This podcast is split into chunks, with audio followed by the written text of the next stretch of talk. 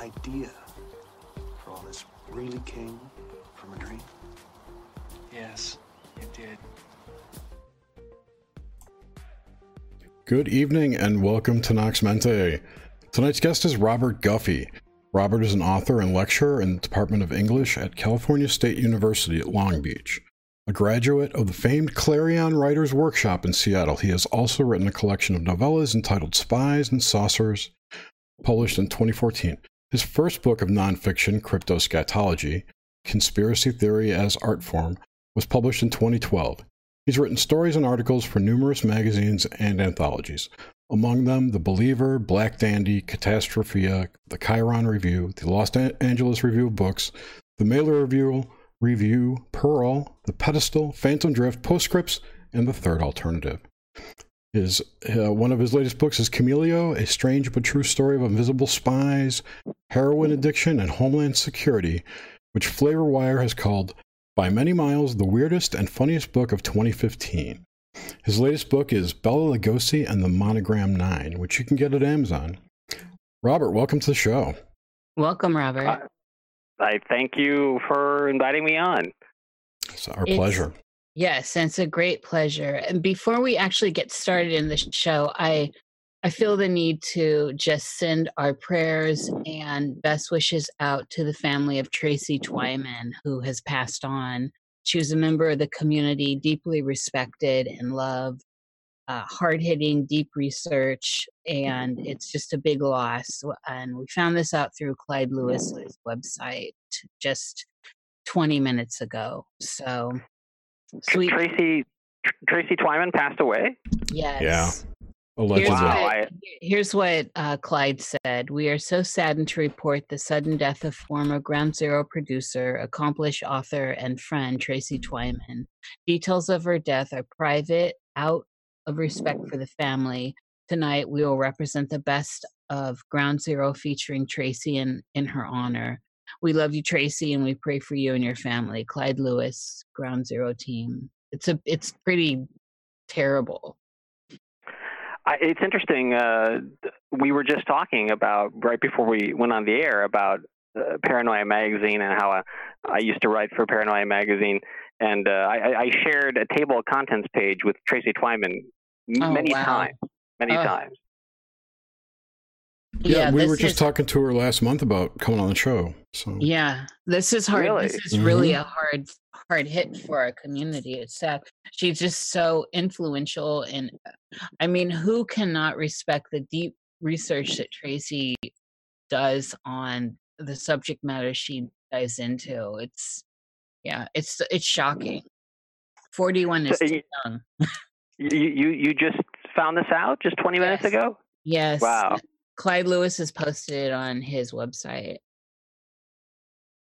So there are no details, of course. It's who knows what's gone on, but she was only 41, you know, and so but I hate to I always kind of I just wanted to send our prayers out and mention that because it, it is reverberating and it, it kind of hit me really hard and so I just wanted get that out because she's now in the mind. And of course, synchronicity has it that you were tied in with Tracy as well. So uh, here we yes. It's, uh, yes, it's kind of a. Uh, there's a line in David Lynch's Lost Highway where a character says, "There's no such thing as a bad coincidence," but of course, we know that's not true.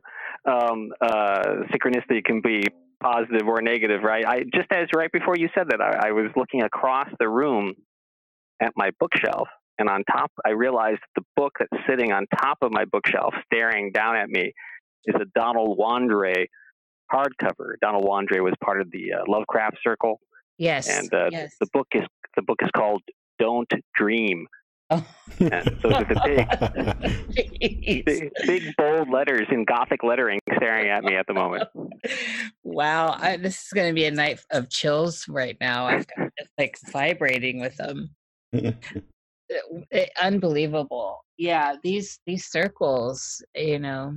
Uh, so Some let's small get circles. you, Robert. I'm going to focus in on you. So, give us, you know, what was the world like for you when you were little? What are your earliest memories? The things that kind of pop out things that inspired you as far back as you can reach? Uh, you, you know, it's uh, it's funny. One of the earliest memories, uh, I put that in quotes. One of the earliest memories I have is in fact a dream.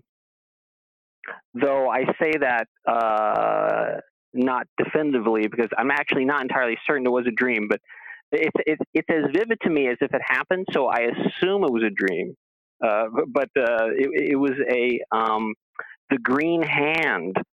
Uh, it was a severed green hand with uh, black and yellow cracked fingernails that um, emerged from the white linen closet in the hallway and uh, grabbed me by the throat.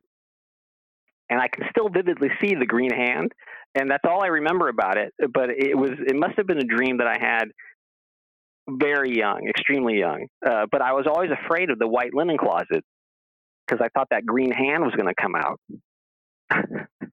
so I, I, I, am assuming it was a dream, but uh, you know. Wow! Did the what are the features of the hand? Was it like an old, scary looking hand, or was it? Yes, very. Uh, I'm not sure about old, but very sort of mottled and kind of like you know these nasty black warts on them with the, the veins kind of bulging out of them. You know. Oh yeah, very like old witch, old hag hand. Frankenstein yes, for hands. some reason in my mind, I, I, I think it, it, I think of it as a male hand, uh, with with very uh, long uh, fingers, like a you know very facile, like a magician's hand. Yes. But uh, warty and green and cracked yellow, yellowish black fingernails. Oh the wow! green hand. How old do you think you were? I ha- you know what? I, I in my mind, I'm I'm thinking like two or e- maybe three. Yeah. Um, I, I know that uh, Ray Bradbury claims that uh, he remembers being in the womb. He, he has very vivid memories of being inside his mother's womb, and even said that he remembered being born. And that inspired a short story that he wrote called "The Small Assassin," which uh, I, I recently read actually to my daughter, who's 11, and I've been reading her Ray Bradbury short stories from a book called The October Country, which he published back in the 40s. And uh, there's a one of the stories in there is called The Small Assassin, and it's about a, a baby who does all of these sort of passive aggressive strategic moves in order to kill uh, his mother and father. Uh, uh, and um, the the the baby is actually sentient and and and murderous. Um, uh, and, and apparently, Bradbury said that it was his vivid memories uh, uh, as a baby and in the womb that inspired that story. Uh, uh, which is interesting because uh, I saw Ray Bradbury speaking when I was 16 at Torrance High, which is where I went to high school at Torrance High. And Bradbury would give a, a, a lecture there, unpaid, normally he would get exorbitant fees from universities for, for giving lectures, but he would do this lecture for free once every year at Torrance High because that was the first place that ever asked him to speak. And so this would have been like 1987, uh, maybe, uh, maybe 1988. I saw Ray Bradbury speaking at Torrance High, and someone in the audience asked him, uh, "Do you ever get any of your short stories from dreams?" And uh, I remember his response vividly. Bradbury said, no, dreams are just that's just the junk that comes out of your brain at night. It's like you know urinating or going to the bathroom. It's just it's just the junk that's, that's leaving your brain. I don't pay any attention to it. Wow. Uh, and I, I thought that was I thought that was fascinating because it's the complete opposite of someone like um, William Burroughs, Yes. who drew very vividly, uh, heavily on his dreams, so much so that he wrote a whole book of just his dreams. Uh, My Education, um, which came out Yes. in the 90s at some point, which is a, a fantastic book.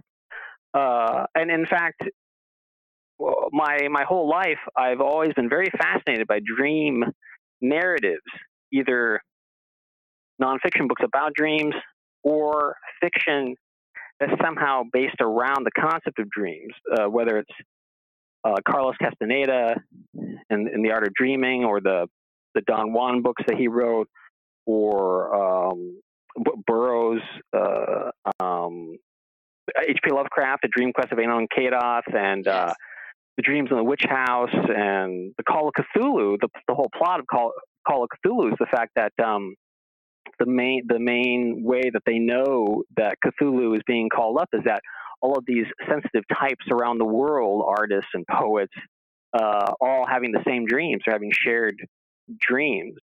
Uh, so Call of Cthulhu is partly structured around the whole concept of dreams and shared dreams. Uh, there was a radio show, a radio drama that my older brother played for me when I was 12 uh, or 13. And it was written by a guy named Thomas Lopez, who writes under the name Meatball Fulton. He writes radio dramas. He writes exclusively radio dramas. And he wrote a whole series of radio dramas about a character named Jack Flanders, Oh yes. who was like a, a, a dream investigator or, or a dream archaeologist, I guess you could say. And he one was called Moon over Morocco, uh, Yes. Dreams of Rio, yes. uh, and the one that I heard first was called The Incredible Adventures of Jack Flanders. And this completely blew me away because it was all about uh, the guy, Jack Flanders, gets a crate in the mail and he brings it into his house and he opens it, and inside is a green velvet chair. And he doesn't know who sent it to him or why, but whenever he sits in the green velvet chair, he is transported to a dream world. And basically, it's a series of lucid dreams he's dreaming lucidly and also they're recurring dreams because he'll be in some dangerous situation and then will wake up sitting in the chair and then he'll think well that was weird but then he'll have the curiosity of wanting to know what happened next. So he'll sit in the chair again and it'll pick up the dream will pick up where he left off. And the dream world and the real world begin to meld uh, and uh, fascinating. Uh, and and and and this guy, I never hear uh, anyone reference Meatball Fulton or Thomas Lopez, but these these radio dramas are absolutely just brilliant um, and very funny examples of. Uh, North American magic realism, I, I, guess you could call it, uh, and um, also I discovered a book when I was 16 called Bones of the Moon by Jonathan Carroll, which is also all about dreams. It's about a woman living in New York who begins to have these recurring dreams where she's transported to another place. And uh, she has a great first line. Uh, I love really, I love novels and stories that just have a fantastic first line that just kick you in the head. And, and the first line of the of the novel of Bones of the Moon is, "The axe boy lived downstairs." You have to keep reading that story. The story yeah. begins the axe boy lived downstairs. You have to find out who's axe boy, who's this person talking to us, why is he living downstairs? And so she begins to have these shared dreams with this axe boy uh, character. And it, it's all about lucid dreaming. And I heard an interview with Jonathan Carroll, who's a brilliant writer. Uh, Bones of the Moon was his third novel, I think. And many of his books deal with dreams and, and similar phenomena. And and uh, Jonathan Carroll said he did not know, had never heard the phrase uh, lucid dreaming uh, when he wrote the book. Oh, wow. um, and later on, people came to him and said, "Oh, you must, you know, you must uh, be into lucid dreaming." And he was like, "What's that?" Uh, and um, it, it, that's sort of, similar to uh, I, I the, the very first person who interviewed me about Chameleo, which is my book that came out in 2015, was Tessa Dick, uh, the widow of Philip K. Dick. She has a radio show called uh, Ancient of Days, and she had to be on talking about Chameleo, and she started talking about how much my book Chameleo uh, overlapped with experiences that she and Phil Dick had had in the 70s when living in, in Orange County. Uh, and which kind of blew my mind, you know. I mean, she Oh, she yeah. actually told me this book actually made some of these experiences make sense to me at last. You you answered a lot of questions that me and Phil had back in the 70s by writing this book. That's So, uh, astounding. it was astounding, and and um, uh, she she told me a story that uh, when Phil Dick wrote the Three Stigmata of Palmer Eldritch, which was inspired by a nightmare that Phil Dick had of this black iron face in the sky, this giant black iron face staring down at him at the sky. from the sky that inspired the three stigmata of Palmer Eldritch. And uh, for years, Timothy Leary had said that that was that was the preeminent LSD novel. Uh, that that if you wanted to know if you could translate into prose an LSD experience, then it was the Three Stigmata of Palmer Eldritch. And uh, one night, Phil Dick got a phone call from Timothy Leary and John Lennon, who were in a hotel room up in Canada. And at first, Phil Dick didn't believe it was either Tim Leary or John Lennon until John Lennon like picked up a guitar and started playing a song and singing it through the phone. and and John Lennon told him that he loved Ubik and he loved the Three Stigmata of Palmer Eldritch. And they said it was amazing how he had clearly taken LSD and written this novel based on it. And Phil Dick told him, I had never taken LSD when I wrote that book. I mean, he'd never even been anywhere near it. Later right, on, he was just did. a speed freak, right? He didn't was even smoke years- weed or anything. Yeah, he barely. Yeah, Tessa Dick told me that she saw Phil Dick smoke a marijuana cigarette once in the entire time they were together. And and she and she saw it and she was annoyed and like slapped it out of his face for even smoking it. So uh, the idea that he was like just constantly like chewing, just swallowing uh, Pierce LSD. Sandoz LSD like twenty four seven is is not at all true. In fact, she said he maybe took it maybe two or three times his entire life. Um, I I- so I think that's fascinating. Um, uh, these things that uh, are we associate with Phil Dick as being like the premier psychedelic science fiction writer of the '60s and '70s, but much of that was just coming from him, from his Yes. his brain. yes, You know, that's what or I find Valis. It- well, we can get to these states, we can pull it out, and clearly there are these amazing examples of people that just didn't touch anything, and and in some ways were really prudish, and yet look at the you know we look at bodies of work, and it you know here we are. Yeah, I, I remember in uh, in high school I did a we needed to do a um, oral report, and we could do it on any piece of, on any writer. Uh, it was in a it was a drama class, and the, the professor's name was Mr. Slater, and I wanted to do it on Robert Louis Stevenson and Dr. Jekyll and Mr. Hyde, but he said that that, that wasn't literature. Oh. Um, uh, so I said I went to my next choice, which was Edgar Allan Poe, and he said that would be fine. I, I'm not sure of the distinction, That's like why one was okay Yeah, and the other was not. Uh, uh, so I, I did the presentation on uh, on Poe and the Telltale Heart, and at one point the professor stopped me during the oral report and said, "You should mention, you know, one of the main things that made Poe's story so strange." And and I said, "Well, what's that?" I didn't know actually what he was referring to at all. And then finally he said, "Well, you know, he smoked opium," and and I, I thought, well, a lot of people smoked opium. it wasn't a rare experience at that time. Um, but only one person wrote the Telltale Heart, and only one person wrote um, the, the Arthur Gordon Pym, and yes, uh, and, and William Wilson, and on and on and on. Uh, so these things don't work unless the proper receptor is there. If you know what I mean? I do know what you mean. And also, you know, back in in the late 18 and the late 19th century and all that, there was you know, Coca-Cola's out there with real cocaine in it and you know, it was just a whole the whole cultural aspect to some of these things that we now consider hard drugs was way different. And Oh, right. uh you know, it was just a different experience, but this brilliant amount of work has come forth from that period and then even moving back to the romantic period when who knows what what was being taken you know that was just not thought of as uh taboo you know it was kind of a cultural norm for artistic circles Yeah, right. Yeah, exactly. Um, uh, you know, in fact, I actually remember having a conscious decision when uh, the professor said that. I remember because I was like 16. I just turned 16, maybe, or maybe I was even 15 when I did this uh, presentation.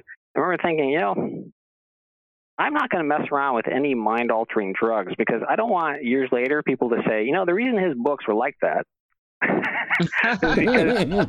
he, he ate a whole bunch of Sandoz pharmaceuticals, you know, in in high school, and uh, so I actively, consciously decided to stay away from any kind of mind-altering drug, even though I had plenty of opportunities to do so in high school.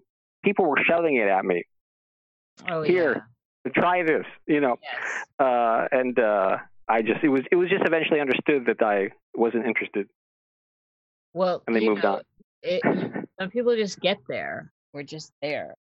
When you're so back here in your earlier days, like so you've given us a really great outline, and definitely these influences are exactly what I expect. Knowing your body of work, did you did you have a relationship with nature?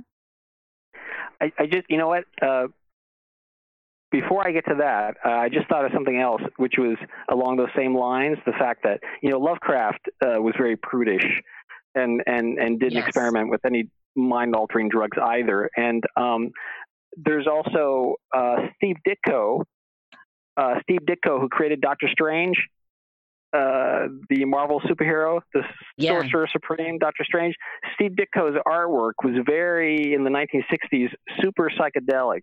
Uh, it was the one comic book that people, just normal comic book fans who were like 10 or, or 12 or 13, read because it was this amazing superhero comic book.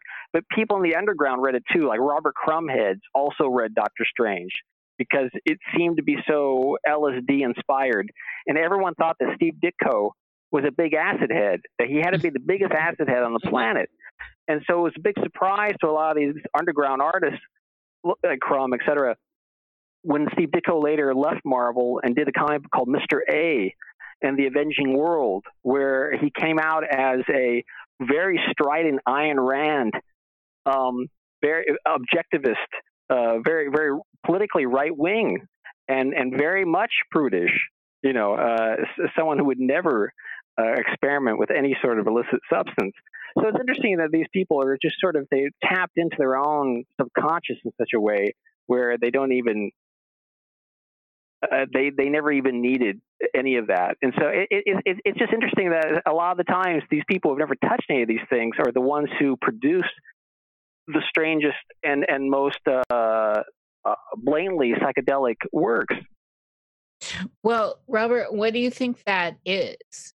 You know, what, what because this is something I've always observed too, and uh, and and then also having done way back in the day a good deal of uh, LSD and and mushrooms, and uh, finding myself in you know thinking and back in the day too there was not the internet when i was doing this stuff so we would get into this stuff around local media or just ourselves but it was generally art stuff novels and washing fish in fish tanks and and graphic novels uh strange art from the early periods like Bosch and uh, Mucha and all this.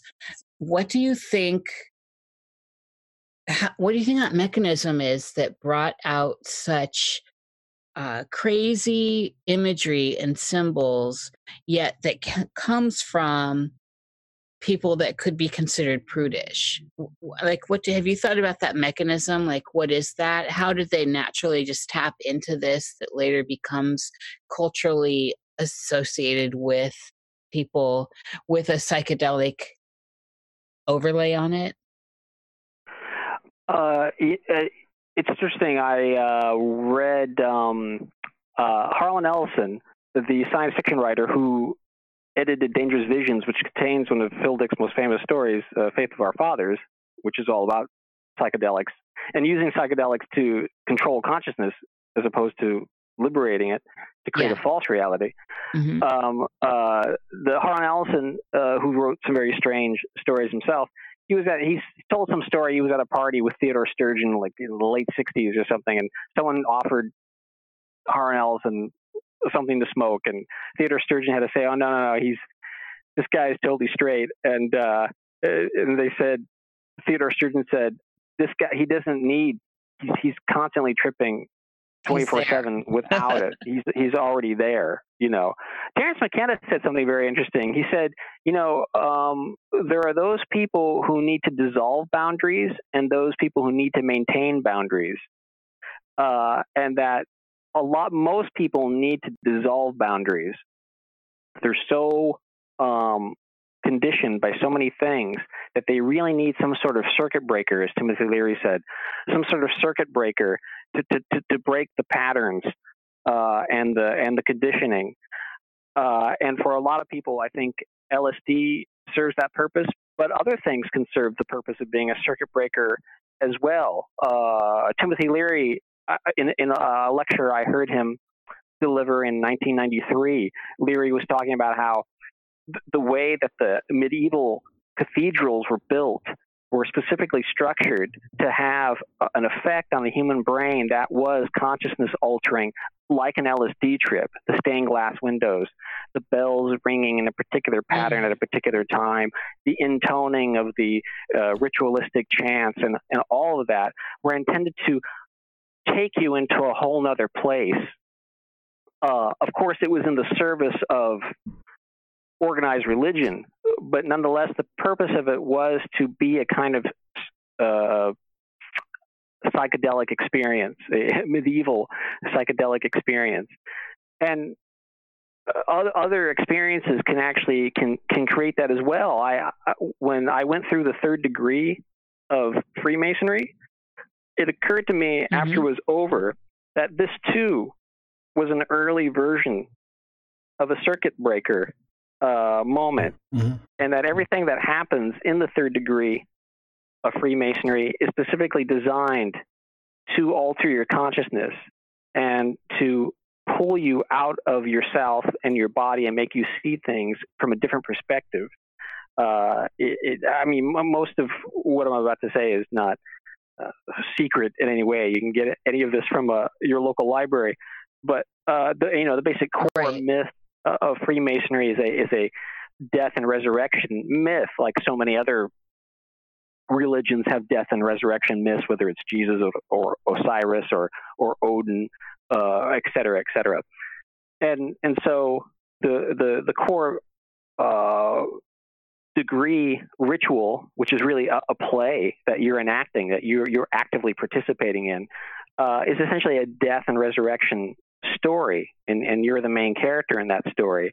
And so everything that happens to you, the way that you're led through the lodge, uh, what's done to you during the ritual, uh, what happens to you at the end of the ritual, all that is intended to pull you out of yourself and be a, as as Timothy Leary said, a circuit breaker. And after after I went through the third degree, I realized this was this was an early LSD experience. Uh, experience.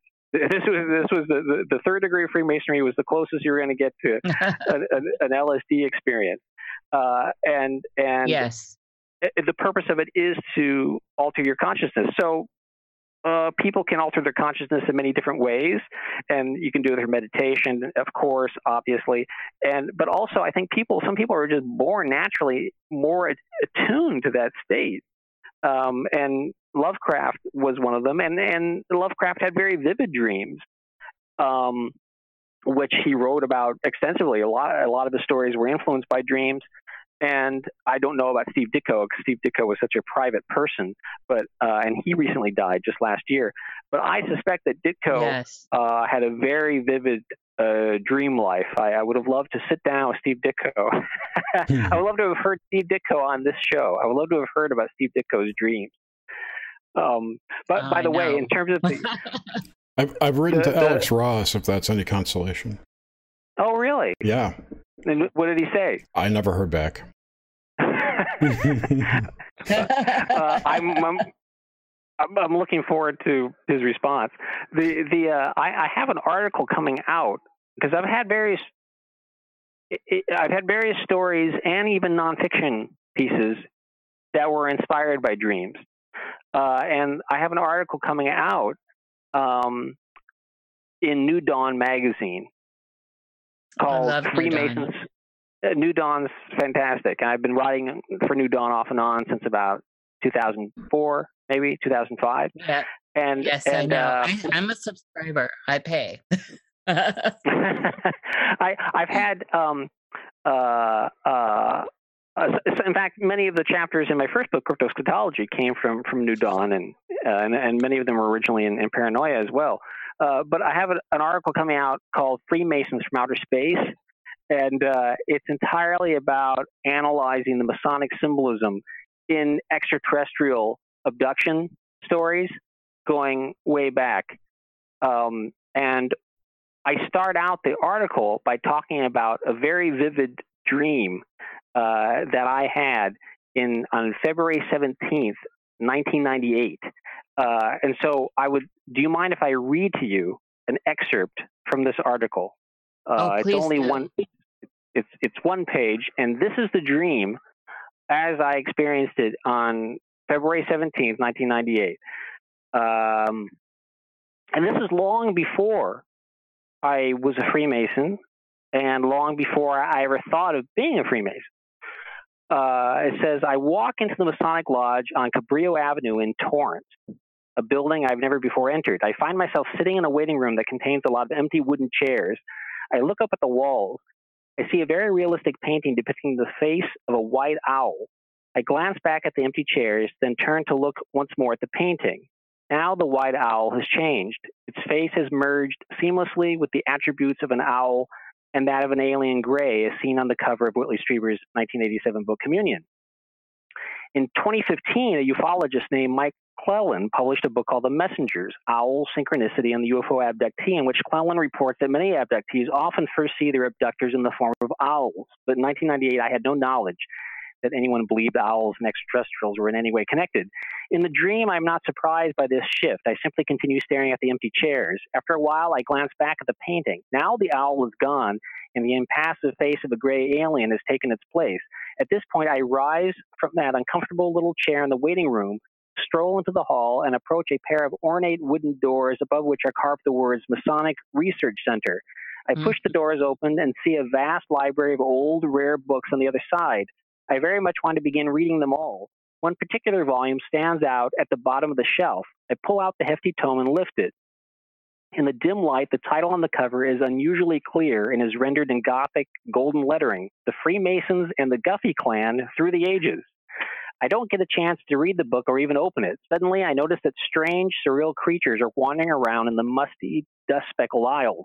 They weave in and out of the crowds of normal looking humans, all of them elderly men who are standing in the stacks looking at old books as well. The creatures appear to have emerged from a surrealist painting by the likes of Max Ernst or Remedios Varo, some mad visionary with a bent imagination. The creatures become aware of my presence and begin to hone in on me. So I put the book back on the shelf and run. I find a staircase and traverse the steps two at a time. I pass the second floor, then the third floor, even though the Masonic Lodge in Torrance only has two floors. I press my palms against the metal door and emerge under the roof. It's nighttime. To my surprise, there's a helipad on the roof. A helicopter, its blades spinning faster and faster, is waiting for me. For a moment, I think I've escaped the angry creatures in the library. I start moving towards the helicopter, then pause abruptly. An eyeless stone dog stands between me and the helicopter. It's motionless. I know it doesn't want me to pass. Its gray, craggy stone flesh morphs into real skin. The dog, a greyhound, turns bright red. Then it moves towards me, its crimson eyes growing larger and larger. I turn away from the hound and begin to clamber over the side of the roof. Fortunately, in the complete darkness, my palms discover thick hemp ropes down which I climb to the sidewalk below. I'm confident I've escaped, and then I wake up. Now, I wrote that down in 1998. About a year later, I in downtown Torrance, which is where I was living at the time, I go into a um, a health food store that had been there since I was a kid. Like before there was any most people thought there was no need for health food stores like when I was a kid. It was a strange thing. But there was a, a, a little Asian woman and her husband who had this health food store in downtown Torrance. And so I went in there like early 1999 to go get, I don't know what it was, uh, some herb or something. And the woman who worked there was a wizened old Asian woman whose name was Mitzi. And she was, you would talk to her, and she was, I, I would describe it as casually psychic. in other words, she wasn't she wasn't sitting there dressed like a gypsy uh, with tarot cards, wanting money to to tell you your fortune or to read your mind. She would just in the in the midst of a conversation just throw out something that no one can know about you, and and she would do it so casually. It was almost like what what just happened? Like you whiplash. Like how did you know that? And then she would just shrug, as if it was no big deal, as if she didn't even know she was doing it. Oh, that. Uh, and so she she at this point her husband had died several years earlier, and uh, she's talking to me, and she suddenly tells me she says that her husband had been a 33rd degree Freemason. Uh, or she, she said he was a Freemason, and I said, "What degree?" She said, "Only 33rd." I, I said, "Only 30? There's only 33." uh, but she said only 33rd, and then and then uh, I, I I said uh, she she points at me. She goes, "You're going to be a Freemason," and I said, "I go no, uh, I don't. I, I, I mean, I knew I knew what the Freemasons were. Um, uh, I, in fact, I had already written an article about Masonic symbolism in Macbeth by that point, which I had written when I was an undergraduate uh, for for a Shakespeare class, and the teacher tried to give me an F on it, and I, I, had to I had to go above her head and get it turned into an A, which is exactly what it deserved. Uh, but the, she just casually tells me you're going to be a Freemason. I go, no, I, I'm not. I have no interest in that. I'm not. I've never been a joiner. I, I was never in the Boy Scouts.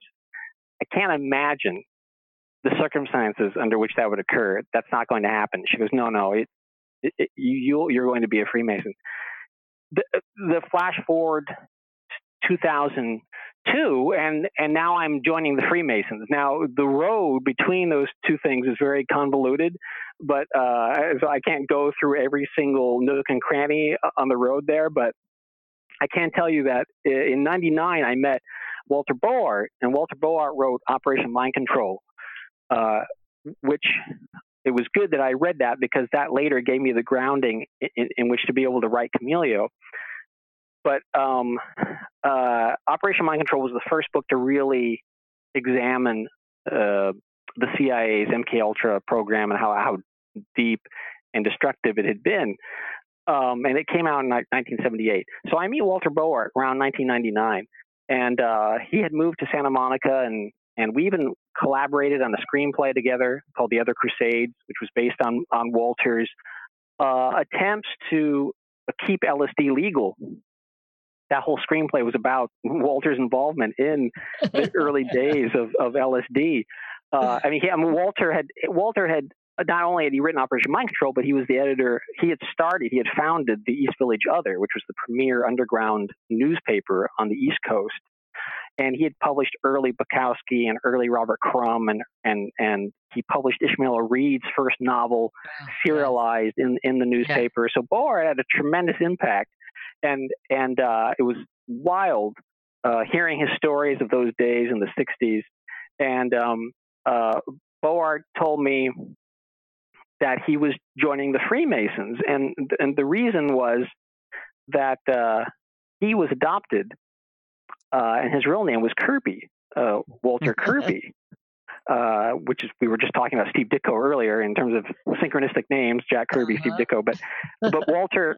Uh, Walter's real name was was Kirby, and and it had taken him many years to find out who his father had really been. And by the time he found out, his father was dead, and um, his either his mother or some other living relative had given him a box of his father's belongings, and in the box was the Masonic apron and the Masonic scepter and all this Masonic regalia.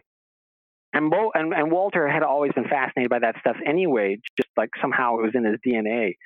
And so he decided this was something he needed to do. So he joined the um, the Fauché Lodge in Culver City, uh, and um, he got through the first degree.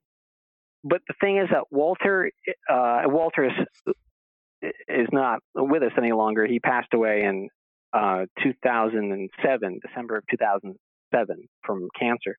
But but Walter uh, was such a um, uh, he had to to to tilt at every windmill, right?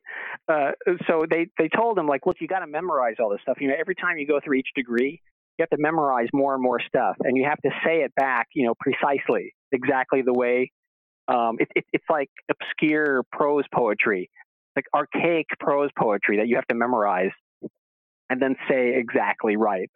Uh, and and I think Walter, that was just completely like Walter's brain couldn't handle that. He actually proposed that he rewrite it as a rap song so that he could remember it, which I thought was a brilliant idea, but uh, they didn't go for it. I would love to have heard that rap song. Yes. Oh my Uh, god. and, and, and so they were not willing to to adapt to Walter's uh, ideas, and so he never got past the the first degree uh, at the Fauché Lodge. But I said to Walter, you know, I'm I'm interested in, in, in joining. Would would you like take me down to the Fauché Lodge? And he goes, ah, you know, is that how I'm all the way in Santa Monica? You're in Torrance. Why don't you just walk down the street, the one that's down the block? You know, uh, it, which is the one that I had dreamed about. Because uh, for I had grown up in Torrance in this, uh, at 1807 Cabrillo, apartment four, which is my the apartment I lived in, uh, all my childhood and and down the street, just a few blocks, was the Blue Lodge, the Masonic Lodge. I'd walk by it all the time, and then as I got older, I wondered about it. Like, what are they doing there? My mom was like, I don't know. Eh, um, and, and so Walter goes, just go down the street. Uh, so I was like, okay. And so I go down the street to the Blue Lodge, and I walk in, and there's a guy there, and I say, "W- where do you apply to be a Mason? And he goes, oh well, here's the application uh, the guy goes, "Why do you want to join?" And I said, at that time, I was in the MFA program at CSU Long Beach, and I had noticed that some of my favorite writers in the late 19th century and early 20th century had either been Masons or related. They were in related secret societies, whether it was Theosophy or Yeah. Rosicrucianism or Yeah. Freemasonry, and and we're talking, you know, Bram Stoker, Robert Louis Stevenson, uh, H. Rider Haggard, Edgar Rice Burroughs, L. Frank Baum, who wrote the Wizard of Oz books, yeah. was was was very much into theosophy. So was Edgar Rice Burroughs, uh, and so Jules Verne. Jules Verne's books are are festooned Oh, with Jewel. esoteric uh, Yeah. symbolism, and and uh, and uh, I could go on and on with other examples, but um, I, I and so I, I I said to the guy, well, the reason I want to join is I want to understand the symbolism. Uh, uh, you know, I, I I analyze literature as a part of being you know a, a graduate student in in English. And I think I'd be able to analyze this literature better if I understood the symbolism better because there's a difference between reading about something. I mean, you could read about going through the third degree or read about Masonic symbolism, but it's not quite the same as actually going through it. it, it Right. You know, it's like and trying to describe to someone going through the third degree who hasn't gone through it is like trying to describe to a blind man a, a- spiral staircase without waving your arms in the air. You know, it, it's it's it, it's just something you need to to experience for yourself. And I kind of just intuitively understood that. And I said that that was the reason. And and he said, um, I goes, he didn't say anything. I go, is that a good reason? And he goes, oh, I, I've I've never heard that reason. Uh, it, it's not a bad reason. I, I can't, I can't see it as being bad. So okay. And then I was surprised because it just so happened that I was there. Uh, this was the master of the lodge I was talking to, and Oh. uh, and I, I started throwing out. I, I said, you know, I've I've read Manly P. Hall, uh, the the the um, you know his his classic uh, encyclopedia, The Secret Teachings of All Ages, many other Manly P. Hall works, um, C.W. Leadbeater. Um, I'm I'm I'm throwing out these names, right? And uh, he's staring at me blankly, and I, I I don't quite know what why he's looking at me with a blank expression on his face after I get that talking, he goes, "Yeah." He goes, "That's interesting." I don't. He goes, "I don't know any of who those people are." Oh wow. uh, uh, but that sounds fascinating. Like maybe you could like recommend some books I could read. I Oh, uh, and, and uh, I, I while I'm there talking to him, I see that there's a door. Uh, and in my dream, there was a door that said Masonic Research Center. And here it didn't say Masonic Research Center, but there was a closed ornate door and it said Masonic Library above it. And I said, "Can I go in there?" he goes, "Oh no, you have to you have to go through the first degree uh, before you you can go in there." And I go, "Oh, okay, that, that that's cool." So then you know you pay the application fee. Then they send people out to go interview either your your family or if you're married, they'll interview Yes. your wife. Yep.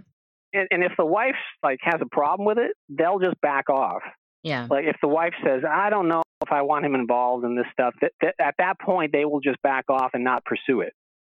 Uh, um, so uh, at, at, at that point, I was living with my parents. I was going to, in, as I said, I was in the MFA program at, at CSU Long Beach.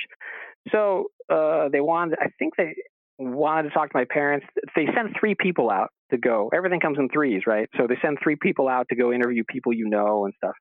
Uh, and then uh, once that's done, they then go through a process of, uh, you, you know, you've you've heard the whole black ball, white ball term, you know, blackballing someone because Yes. the, the, the, they they send you know a box around, and if they don't agree that you should join, they put in the person will put in a black black ball, you know, and if there's one black ball, you don't get in, you're blackball. Uh, so it has to be all. Everyone has to agree. It has to be all white balls. So so apparently they they agreed, uh, uh, uh, and uh, I, I I get in. I go through the first degree, and after the first degree, I go, "Can I go in the library?" They're like, "No, no, you got to go through the second degree before you go into the Masonic library." And I, I, I okay, I guess the first guy, you know, either misspoke or whatever. So then then I go through the second degree, and at the end of it, I go, "Can I go in the Masonic library now?" They go, "You got to go through the third degree before." You can go into the yeah, you have to be a master mason before you can go into the Masonic library, of course. Uh, so, and and then by the way, in between the second and third degree, I wrote a short story called Cryptopolis that was partly inspired by my anxiety of imagining what the third degree was going to be like. Uh, so it's kind of a horror story, uh, partly inspired by a dream that my dad had. So um, remind me, and I'll go back and, and and tell you about that. So so then I go through the third degree, and and at the end of it, I go, can I go into the Masonic library? They said sure. So so they take me in and they they open the doors, and I go into the Masonic library, and I go inside. And what's what's on the other side of the ornate door marked Masonic Library is a single shelf filled with a few books that I could get at any thrift store. Oh dear. Oh dear. and my, and my my library at home is ten times better. Uh, has better Masonic material than any of the books that are at the Masonic Library on the other side of the ornate door, Oh, uh, which I thought was particularly appropriate at that lodge. um, yeah. at that lodge. Yes, uh, and then. And and it's interesting because when you when I began to talk to the other Masons, I, I, I realized that um, this guy, when he looked at me blankly when I mentioned Leadbeater or Manly P. Hall, that was not an anomaly. Uh, I, I don't think any one of them had ever read anything by Manly P. Hall or knew who he was. They they they knew Albert Pike's name and had probably flipped through Morals and Dogma, maybe a couple of you know, had read a few sentences. Yeah. Um, uh, and and so and and I and I discovered that they don't, as a friend of mine uh, commented, they almost don't need to know. Um, the the rituals are they're they're very, um, they're all very dedicated people, and they're ex- they're extremely dedicated to doing the rituals correctly yes. uh, uh, and everything has to be in place. I once wondered if if I thought was the, were these secret societies created by obsessive compulsives to justify their own OCD disorders? You know, before that was labeled as such. But the the it, it, it, my friend commented they they almost don't need to know as long as they're doing their rituals correctly in the way Right. that they they have always been done. You you almost don't need to know uh, the symbolism behind it. No, it, but the symbols are alive by doing the rituals, and that's that's how they Yes. live. I and and of course the symbolism is such that I mean Freemasonry is essentially an organization composed entirely of symbols and metaphors. Yes. And Ray Bradbury, who I mentioned earlier, wrote a book called Zen and the Art of Writing, which I usually assign in my creative writing classes when I teach creative writing at CSU Long Beach. The, the one text I assign, because most books about creative writing are, are unreadable and completely useless. But uh, Zen, uh, Zen and the Art of Writing by Bradbury is more, it's not a how to, it's more inspirational, like essays about creativity and how to inspire creativity. And, and uh, uh, in there, he says the key to any story is, is metaphor. Uh, you know, what is the metaphor? Finding metaphors in real life and realizing how that turns into a story. And if you have an idea but you don't have the metaphor behind it, you don't have anything. Uh, and so uh, Freemasonry is all about metaphors, symbols, and enacting those symbols and creating metaphors, manifesting them in reality. Yes. So mote it be, right? Uh, exactly. and, and, and so uh, what I later found out, particularly after meeting Richard Schoengert, and I've met, I, then, I then later met other Masons too at other lodges. Like I went to the Fauchet Lodge, which was the one that Walter never got never got through, and um, Steve, I, I, interviewed Stephan Hoeller, who is the bishop of, of, of, the Gnostic Church in Los Angeles, and he's he's a high degree. Uh, he's also a member of the of the Fauchet Lodge. Um, uh, meeting other Masons, that there are Masons who are interested in in the history of it and where it came from and the symbolism and the metaphor. Um, uh, and meeting revival actually happening. Yeah, some to, to, some degree, yes. I, uh, in, in, fact, I began to notice that uh, soon after I got into it, uh, because when I when I entered the Blue Lodge, and then I I was I went through the 32nd degree at age 32. Uh-huh. Oh, uh, at age 32, nice. I went through the 32nd degree in um, which was in 2004 uh, at the Scottish Rite in in Long Beach.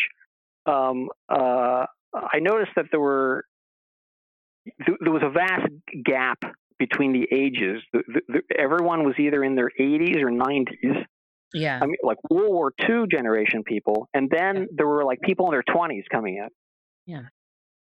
Uh, so yeah, that I mean that that right there tells you uh, that something is going on. I don't know if it's like the National Treasure movies and and and, and Dan Brown uh, and the popularization of of hermetic symbolism in in popular media uh, that's causing that.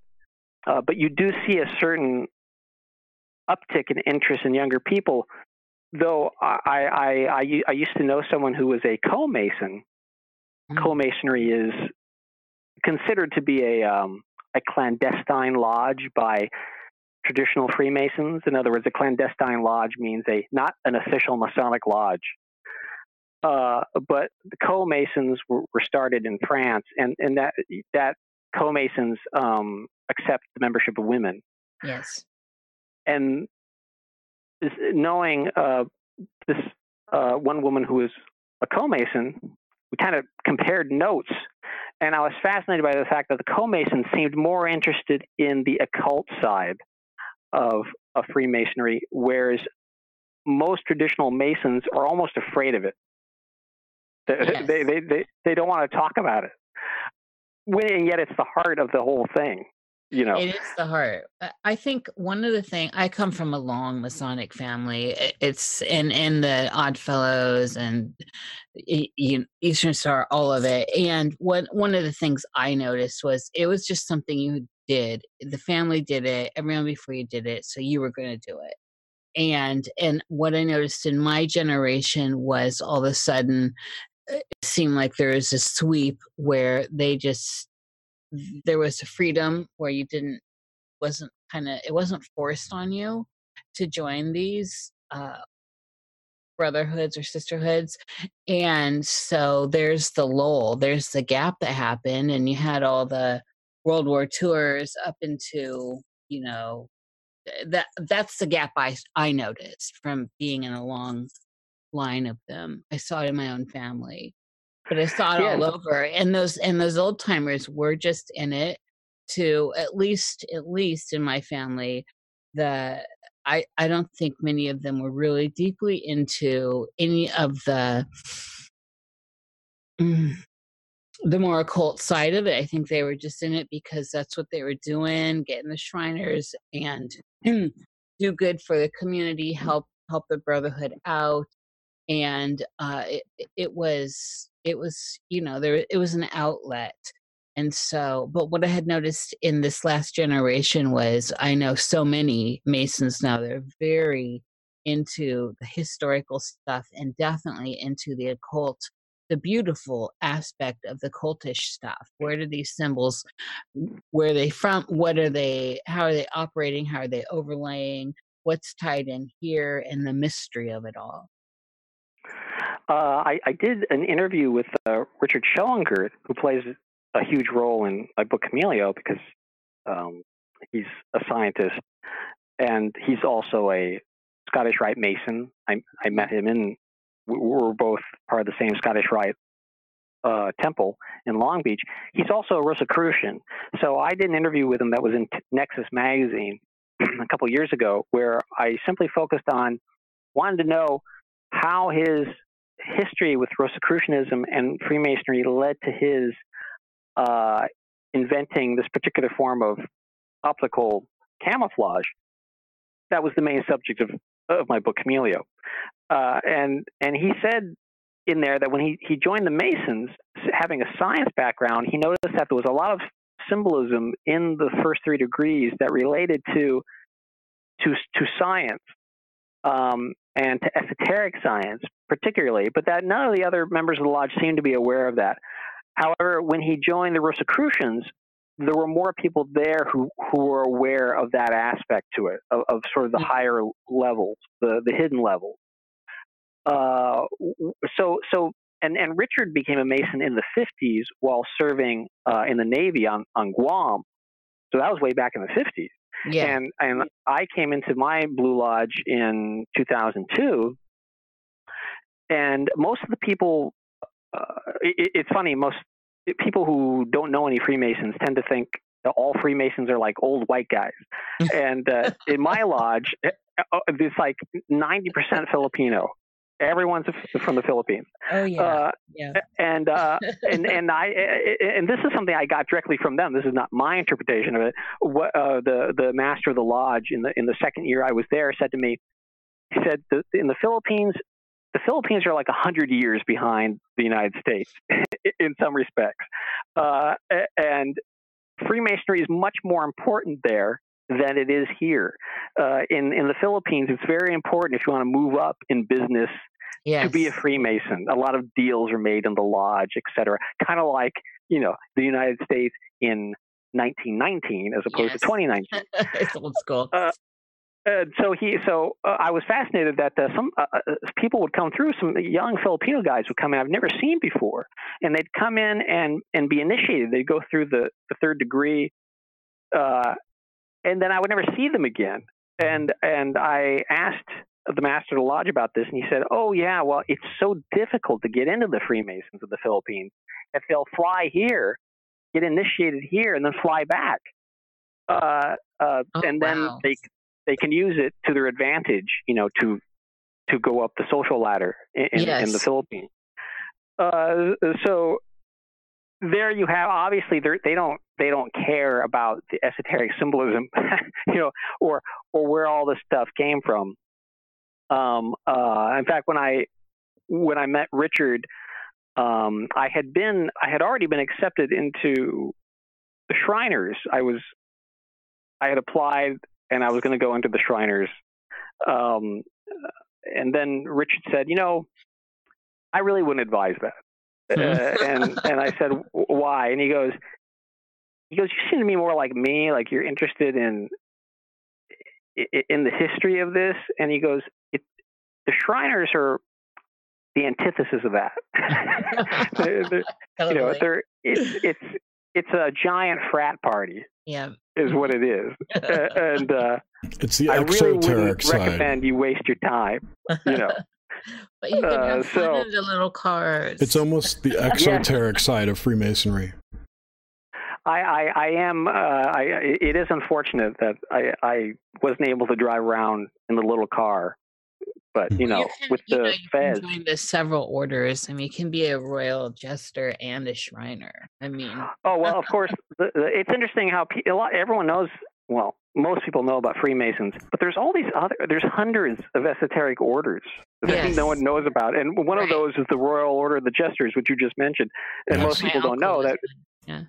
Oh, really? Was he? Did, uh, did he? Did he? Did he say mirth is king? you know, I, his, his name was Forrest Bain out of Ottumwa, Iowa, if you want to find him. But uh, actually, he's now passed. But he, he's the one who he he joined. First of all, I didn't know this. I was young, but you know, he said they approached him, right? yeah So he wasn't even aware of them at some point in his journey, but his father was one. And so he did like his father when he got out of the war. He's a boomer. And uh and so I think he had already been a Shriner and then got approached. But when he got it he, he when he was on his deathbed for double lung transplant, he after my Momo had died, his sister he was feeling very generous with stuff that that he kept really private because though we're Eastern Stars and Odd Fellows and stuff, he didn't involve. We didn't know what other orders he was involved in within the Masonic uh, uh, avenue, and so he brought out boxes of goodies and was showing us and telling us stories. So that's when I first heard about uh, the royal just the jesters. That that's interesting uh, because it's interesting that you said he was approached because, of course, uh, in Freemasonry, it's actually strictly you're not allowed to approach anyone in Freemasonry if you're in terms of the one through thirty second degree. Either it's either in the Blue Lodge or the York Rite Right, right. or Scottish To Rite. You, you you you're not supposed to um, go up to anyone and say, "Hey, you should be a Freemason." You can tell people I'm in the Mason. This is what it's like, and if they bring it up, then that that's fine. Uh, but you're you're that's why you see in the bumper stickers to be one, ask one, right? You're supposed Yes. to ask and not be approached. But i i in, in in this case, yeah, you they, of course you you you can't ask because you many of them don't even know that there is a Royal Order of the Jesters. yeah. Um, and then you might be interested to know that once you get up to the top of the Royal Order of the Jesters, you might be approached by another organization. Yes. Yes, exactly. That was what he, and that's why I'm not going to talk about this on air, but that, uh, that's what I had learned, you know, straight from my uncle Forrest. So, and he kept all that so tight lipped that we were, our core family is really tight. And, uh, you know, we did not know this. This was in, in him thinking he was not going to survive the lung issue. His little baby sister, my mother, just died and so he was feeling very open and it was great I, I uh, by the way, this is um, uh, possibly meaningless, but uh, I, I was one time I was at the Blue Lodge, and it was after one of the rituals, and I was sitting around, I was looking at everybody at the lodge, and I thought to myself, which guy here would be a jester? which is the guy here who would be a jester? And so there was one particularly loud guy, uh, loud, and I guess you could describe him as obnoxious. yes So there was a guy I knew who was, they were both sitting at the same table. And there was a guy I knew who, in fact, had been one of my coaches, who was sitting on the opposite side of the end of, the ta- of this round table with this other guy who I thought, if there's a jester here, it's that guy. So I sit next to the guy I knew who was who had been my coach. And I sit down next to him because I, I know if I just go up to this guy and ask him about the jester, he's not going to tell me anything. Yeah. So I sat down next to the guy who I knew who had been my coach. I sit next to him and we're talking, and then I just casually say to him, "What what's up with the jesters?" Uh, and so the coach goes, "Oh, the the Royal of the Jesters." He goes, "Oh, yeah, I don't know." He goes, "I'm I'm not a member of the Jesters." And then he goes, "Hey, hey," and and he calls out to the guy on the other end of the table. He goes, "Aren't you a jester?" And then the guy goes, "Yeah." I, I say, "I knew it." I, and so now it's not me asking; it's the other guy. yes And so now, because the other guy asked, now he just starts talking, uh, and he goes, "Oh yeah, we meet every um at the beginning of the month at the Los Angeles Athletic Club. In fact, earlier this this you know earlier this month, um, the keynote address was given by the uh, chief of police of the LAPD. It's like, oh, so the chief of the LAPD is a jester. Okay. And then uh, I go, do, do, you always meet at the Los Angeles Athletic Club? And he goes, yeah, that's generally where we get, where we get together. And I go, so what, what did the jesters do? And he goes, he goes, we have fun. We have fun. um, and and and the next time now, uh, this is this is fantastic because this is you can't make this up. You can't make this up. I, the guy who had been my coach uh, he, he sends me an email. He goes, Hey, uh, you might want to come down to the lodge next week because we've got a celebrity coming being initiated into the into the lodge in Torrance. I go, Well, who? Who is it? Uh, he goes, It's Roddy Roddy Piper. Oh. Now I, I, I go, but my brain is exploding because, of course, Roddy Piper is the star of They Live, yes. one of the greatest films ever made. They Live is, in fact, you know, a documentary uh, metaphorically, uh, a document. It's a metaphorical documentary, which uh, John Carpenter denies, by the way. well, I would deny it too if I was John Carpenter. Yes, of um, course. Uh, uh, but but there's this right. You know the scene where he first puts on the glasses. It, it's yes. it's the greatest. It's one of the greatest scenes of any film ever. Is where he first puts on the glasses and goes out, and, he, and now he's decoding all the billboards and the ads and what they're really saying. Uh, Roddy Piper te- immediately after putting on the sunglasses, he turns the corner and he immediately passes the Los Angeles Athletic Club. I, I, I noticed that that was the, after I had talked to this guy about that. He said that's where the jesters meet. I, I watched They Live soon after that and noticed the Los Angeles Los Angeles Athletic Club right there in the background as Roddy Piper puts on the sunglasses and then walks down the street. So Holy note cow. that the next time you watch it. I've anyway, known that that is genius. And then and then so he tells me that Roddy Piper is being initiated, and uh, I was like, that's that's just mind-boggling. And, uh, and for for various reasons, I could not attend the night that he was initiated, um, uh, which I kick myself uh, for this uh, to this very day. But when I saw They Live in the theater with my girlfriend in high school in 1988, uh, I did not think that later in 2003 uh, I would be Lodge brothers with Roddy Piper. That's very strange. It's it's it's really genius. I I'm friends with um with one of the members of the Reseda Lodge, the six six six Lodge. ah, I, I, and I have a I have a friend. Uh, in fact, he's a UFO researcher, uh, Randy Koppang, uh, who lives in Reseda. Uh, in fact, he's lived in Reseda most of his life. He wrote a book called Camouflage Through Limited Disclosure, which is like postgraduate level UFO book. And uh, Randy lives in in Reseda, and his his grandfather had been a Mason, and in fact, Randy had been a Masonic mascot when he was a kid. Uh, they had him hold this Masonic sword in this like in this ceremony, etc. But uh, yes, I'm I'm very familiar with with Reseda, and I've never been to that lodge, but uh, my friend Randy, his family remembers of that lodge. Yeah, uh, they're fantastic. William is the person I know and say his last name, but uh, okay, we have drifted. a little bit. I, Thank you, everyone. We, good night. Have a good night. While, while we're still here, though, your dad's dream with the Master Mason, I have question marks. Oh yes, yes. Uh, my, dad had a dream that he was very vivid, and he. T- I remember him telling me the dream, and uh, he said the dream was that he was floating.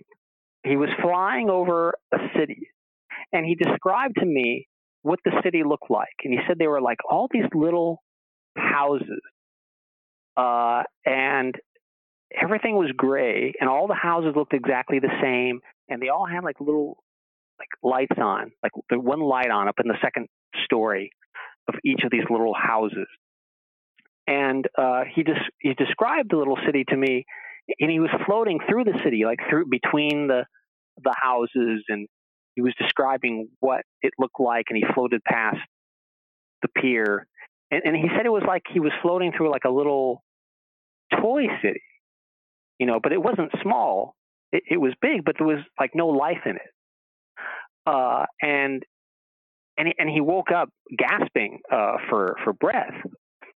And uh, his his description of that city was was so vivid that I used it as the description. I, I wrote a story called Cryptopolis, uh, crypto secret polis meaning city, right? So secret city, uh, and Cryptopolis uh, appeared in a magazine called uh, Phantom Drift. Um, I think issue number two, I believe. And uh, Cryptopolis was written in between going through the second degree and the third degree. And so it's it's kind of a horror story because it reflects my anxiety of of what was going to happen in the third degree. And then after I went through the third degree, I wrote a follow up story that's linked thematically, at least it is in my mind. The story is called Initiation. And that story you can actually find online because it was published by Rudy Rucker. Rudy Rucker is a brilliant science fiction writer uh, who started a, a webzine called Flurb, F L U R B. Uh, and so I was very proud to be, uh, I, I, wrote three short stories for him uh, when he was doing Flurb. And I shared a table of contents page with, you know, William Gibson and Bruce Sterling and John Shirley and all these uh, major science fiction writers. Uh, and uh, so the story, this particular story is called Initiation. And uh, if you read that, uh, know that that story was written immediately after having gone through the third degree. And so it has a different tone than Cryptopolis, which was written between the second and the third. Uh, so it, initiation was not that story was not inspired by a dream, but it's certainly purposely dream-like in its structure and its imagery. So you you might be interested in reading that. I'm definitely gonna look that up. Hopefully, Jerry links that for me. Get the princess treatment. I'm I'm definitely interested. What, what was it called? I missed the title. Uh, the, the story is called Initiation, and it's it's in a Rudy Rucker's magazine Rucker, called Flurb. So if you just if you just like Google Flurb Mhm. Initiation Robert Guffey, you'll probably come across it. Okay. And illustrated by Rudy Rucker's paintings, which and photographs, which is cool. Which are interesting. I am familiar with Rudy, and I've actually I don't know if I invited him to be a guest, but he's on my list. That would be a fantastic show. Yeah, he used to write for Omni, I think. That's where I first Oh. read. Oh yes, Yeah. yes, yes. The the first Rucker story I read was called Tales of Houdini, Hmm. uh, Oh, in yeah. a book called Mirror Shades, which was a cyberpunk anthology. I, and re- the I read Tales that. of I have Houdini. that. That, that- that's a fantastic. Uh, so, and also Rucker, uh, I really recommend his book, uh, The Hollow Earth and Return to the Hollow Earth, uh, which is about um, uh, Edgar Allan Poe is is a character in the book, and you see how he came up with the idea for narrative of A. Gordon Pym, Poe's only novel, uh, because Poe actually went to the Hollow Earth and experienced it, and we learn this this secret history in in the Hollow Earth by Rudy Rucker. Um, highly recommend that that Rucker novel. All right. I will check that out. I want to get some of the nuts and bolts out of the way just a little bit. Just um were you an only child? Uh, no, I have, as I said, everything comes in threes. There were three of us, three brothers. I, I was the youngest. Uh, the oldest was 10 years older than me. Oh. The second youngest, eight years older than me. Oh. Uh, so obviously, I, I think it's safe to assume that I wasn't planned. of course Though not. I, I, I, I don't know. I, I've never come out and asked specifically, but that's just my that's my impression. But uh, uh, so yes, there were. I had two older brothers. Did you were you brought up with religion at all? My my parents never raised me with any kind of religion at all. Though though my dad was raised an Irish Catholic. Um, he, in fact, he I remember watching the Belushi movie Blues Brothers, the, the Dan Aykroyd, John Belushi uh, movie Blues Brothers. You know, with the, the crazy nun. Yeah, how much fun them. it to one? the, that scene, my I, I watched that when I was very I was a kid, you know, and my dad turned to me. He said, "That's exactly what Catholic school was like. That's exactly what it was like. It's true. That is non exaggeration." And he he he would tell me stories about you know raising his hand and asking some innocuous question, and then the answer would just be like a swipe at the side of his head, Mhm, you know, with with the ruler. Uh, so he had no particular respect for religion. I, I don't. But then again, at the same time, I don't remember them ever saying anything that was negative against it, except for that, saying, "Yeah, this is exactly what it was like being at a Catholic school." Um, My father I, I, loved I don't to- remember I'm any sorry. impression one way or the other, really.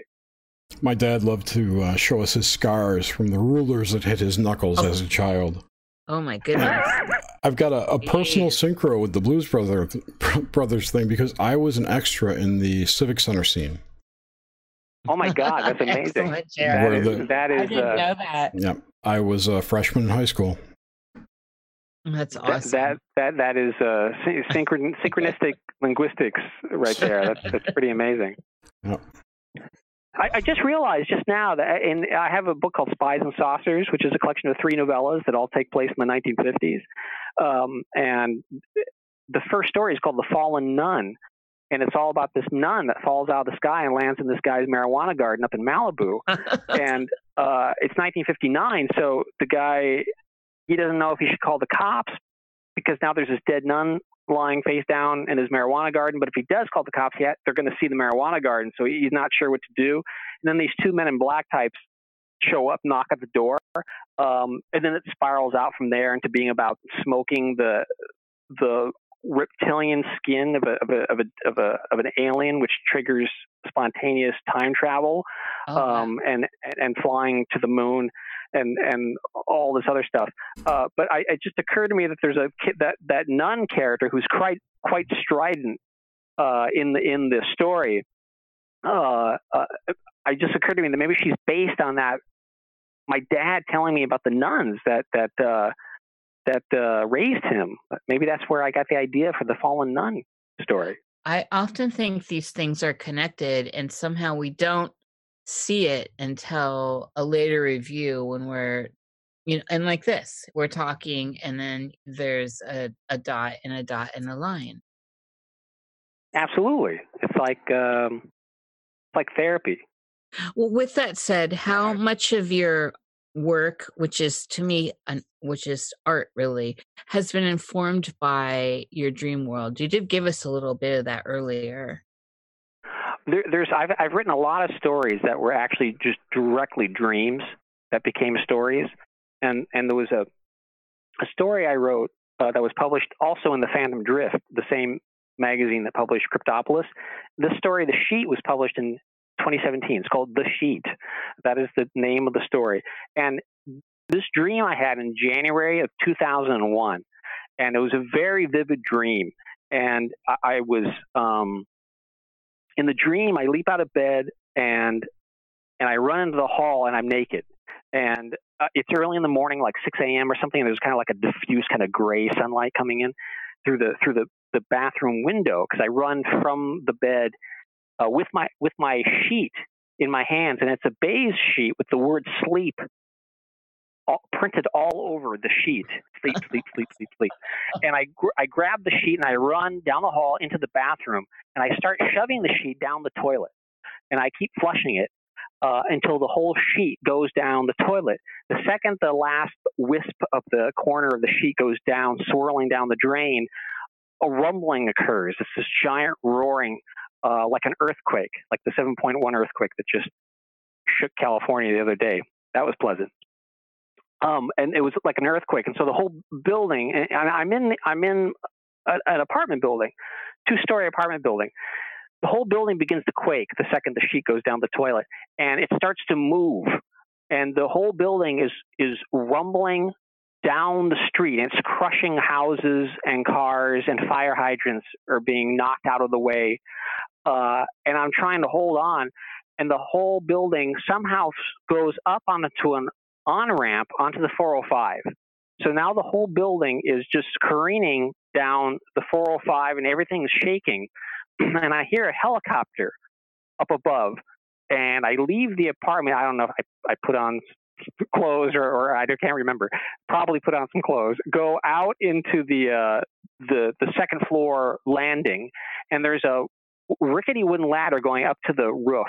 So I climb the ladder, and I go up there, and I see there's another tenant up on the roof already, like a next door neighbor. And I go up there, and there's a helicopter hovering above us, and it's either a news helicopter or a rescue helicopter, and they send down like a rope ladder down to the building so that we can climb it and get onto the helicopter. the, me and the tenant, the, the neighbor, reject the rope ladder entirely and decide we don't want to we don't want to leave. So we go back down the wooden ladder and we go to the, the neighbor's apartment. We sit there and we start listening to old radio shows from the 1930s, like X minus one, The Shadow. And we're just sitting there listening to the radio show as the, the whole building is still rumbling and careening towards Santa Monica, the Santa Monica Pier, like towards the beach. Uh, and we listen to radio shows just calmly for like maybe 20 minutes or so, a half hour. Then uh, everything starts to shake in a different way as the whole building has now gone into the ocean and is sinking. And we, me and the neighbor, go out onto the second floor landing, and there's all these other people in the apartment building looking up in fear up at the the uh, wooden ladder going up to the building, uh, going up to the roof, and all of them are looking up and not wanting to climb the ladder for some reason, as, as if they're scared. Uh, and now but now, now water starts to rise, or, or rather, actually, the building is sinking uh, into the Pacific Ocean. And so, at the last minute, all the other people in the building start uh, clambering up the ladder. But there's too many people, and it's too late, and they all go like falling into the into the water. Me and the neighbor just go back into his apartment uh, where we were listening to the radio shows, and we turn on the TV. And my neighbor hits zero zero on the remote control, and on the screen, on the zero zero channel, you can access your past dreams. So it, it, it on the screen is the dream I was having right before I woke up and started flushing the sheets down the, the toilet. And it's a nightmare. And on the screen, you can see what the dream was. And I'm in a cocoon, a silk cocoon, uh, with spiders all over me. And I'm hanging above a ornate, like marble spiral staircase that descends down into darkness.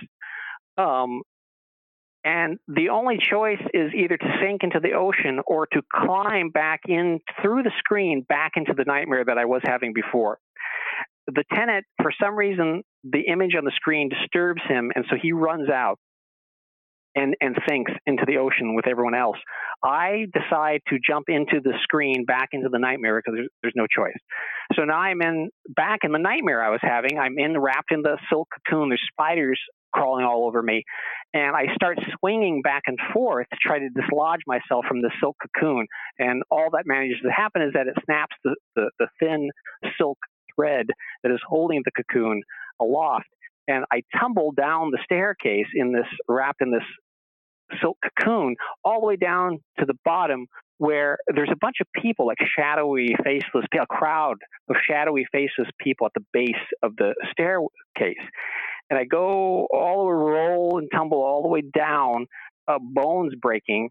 As I'm tumbling down the staircase, I land plop on the beach, and there's a there's a, a vast ocean of crimson water, like it's an ocean of blood.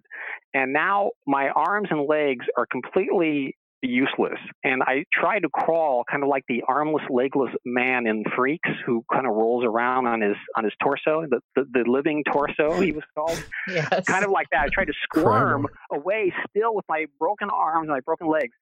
Wrapped in this cocoon, tried to get away from the, the stairwell, and I ended up going into the ocean and drowning. And I woke up. now, that was a very vivid dream, and I immediately wrote it down. Uh, and I and it stayed in my notebook f- for years. And then um, it was like December of 2016, and I was sick.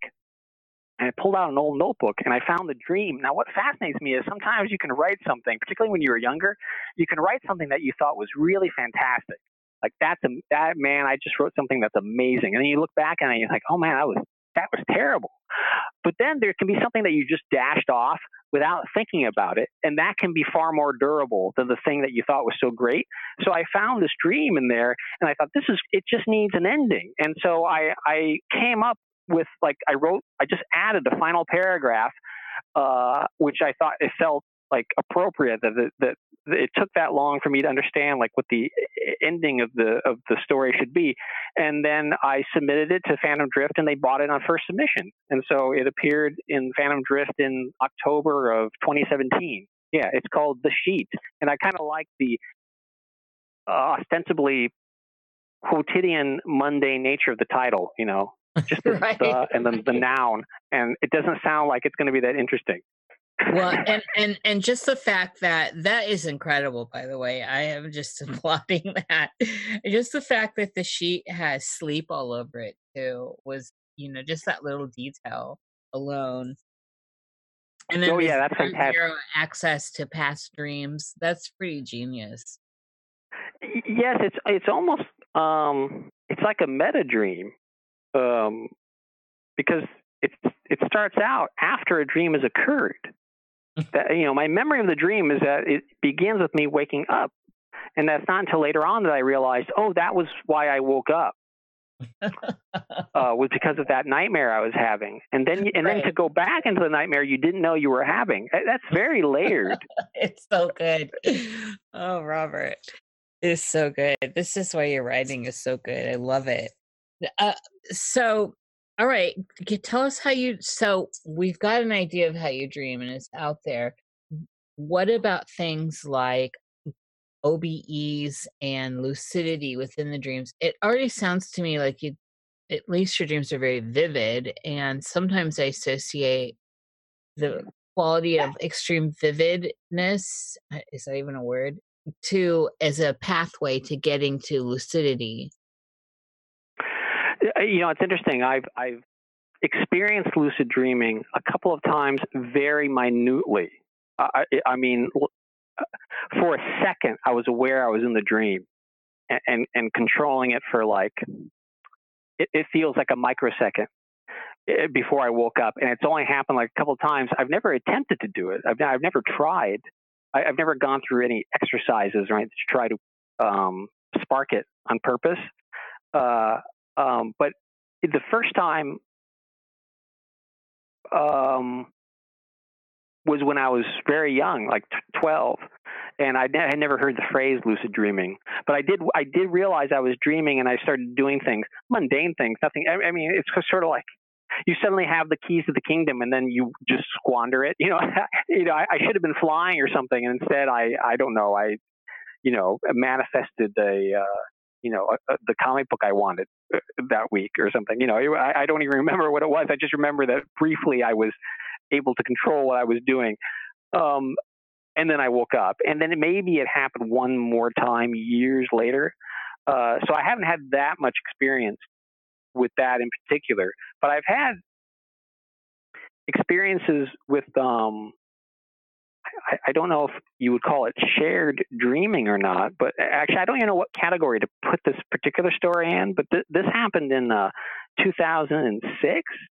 Um, I, I was reading. Um, we, we we just before we went on the air, we were talking about the year 1994 because that's the year Secret Cipher of the UFOnauts uh, came out by Allen Greenfield, which I read when it came out. Uh, but another book I read in 1994 was um, The Complete Guide to Mysterious Beings by John A. Keel, which was a revision and update of a book he wrote in 1970 called Strange Creatures from Time and Space. Uh, but I hadn't read the original edition. I read this this newer edition called The Complete Guide to Mysterious Beings. And in that book is a chapter called The Bedroom Invaders. And he talks about these um, red and black plaid shirted men who will appear at the foot of your bed and just stand there. And people have reported seeing this red and black plaid shirted man like th- through Man. decades. It's Flannel Man. Well, Fla- Flannel Man, yes. Uh, and and um, now what's interesting is uh, so flash forward to 2006, uh, and I'm in bed with my girlfriend uh, at the time, who, who's now my wife, and um, I wake up and there's a figure standing at the end of my bed. It, it's not wearing a red and black plaid shirt. You can't see anything about it except that it's a man, clearly the silhouette of a man with a kind of shadowy face. Uh, you can't tell any details about color or what he's wearing at all. Uh, but I tried to get up and tackle him, and I couldn't because I was paralyzed. Um, so I start to shout, and then I felt my girlfriend waking me up, uh, and and she goes, uh, "What were you? You know, what the hell were you dreaming about?" Uh, and you, she goes, "You were shouting in your sleep." And I go, "There was a man at the end of the bed, and I was trying to tackle him, and I couldn't move." And my girlfriend, who's half asleep, mumbles under her breath, was he wearing a red and black plaid shirt? And then she just rolled over on her side, went back to sleep. Uh, and and I, I I I shook her awake, and I go, "What did you just say?" And, and she goes, "What?" I go, "You asked me if the figure was wearing a red and black plaid shirt. You know, why why did you ask me that?" Uh, and she goes, "I don't know."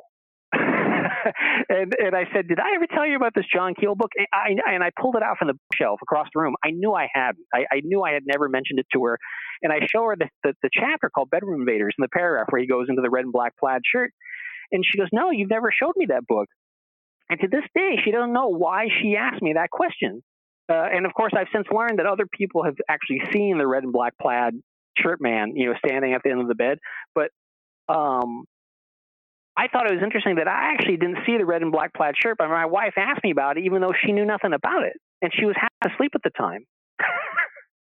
That uh, is, that's really fantastic. A, a great example of this because she wasn't aware. You weren't aware the flannel man.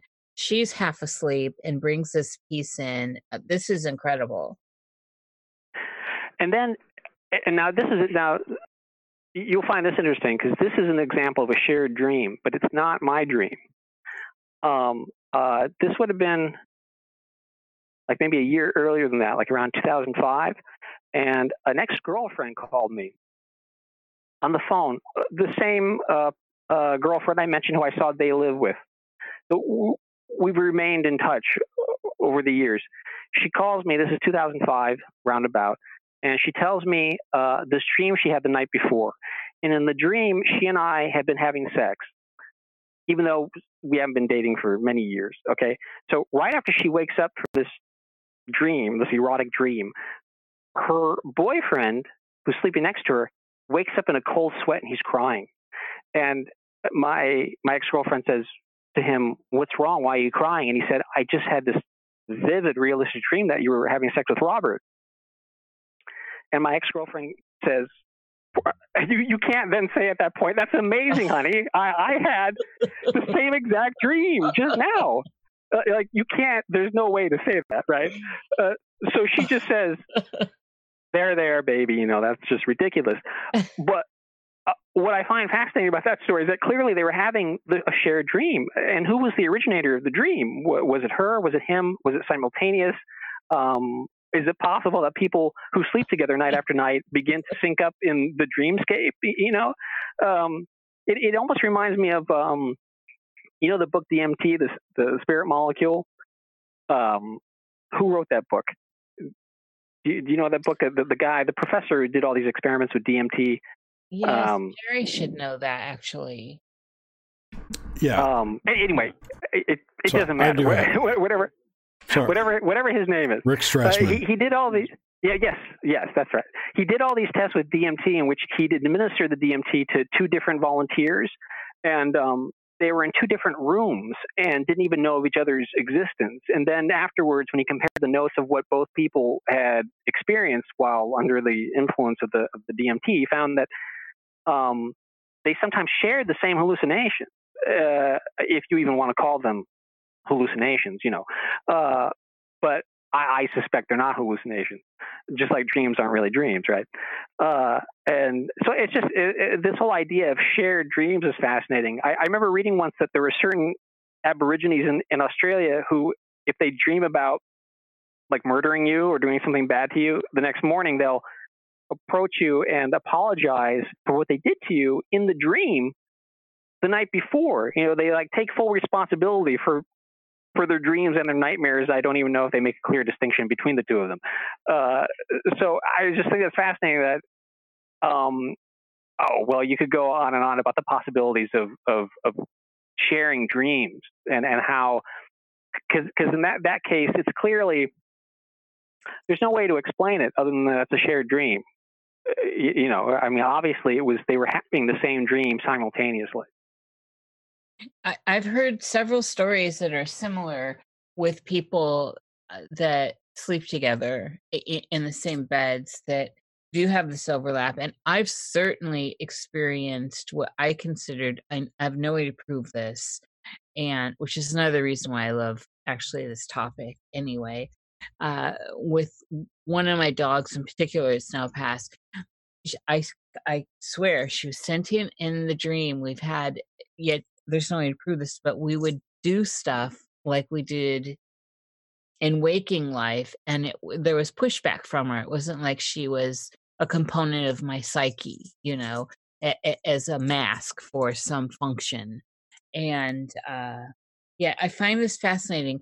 I have dream shared with people that were I was not in bed with, and uh, and had full full details. Like gr- dream groups that do this where it's almost like remote viewing where you come in and you give details first before the person's kind of like the dream master unfolds what what actually was the target place and what was the goal of the meeting and had great success with that with some people.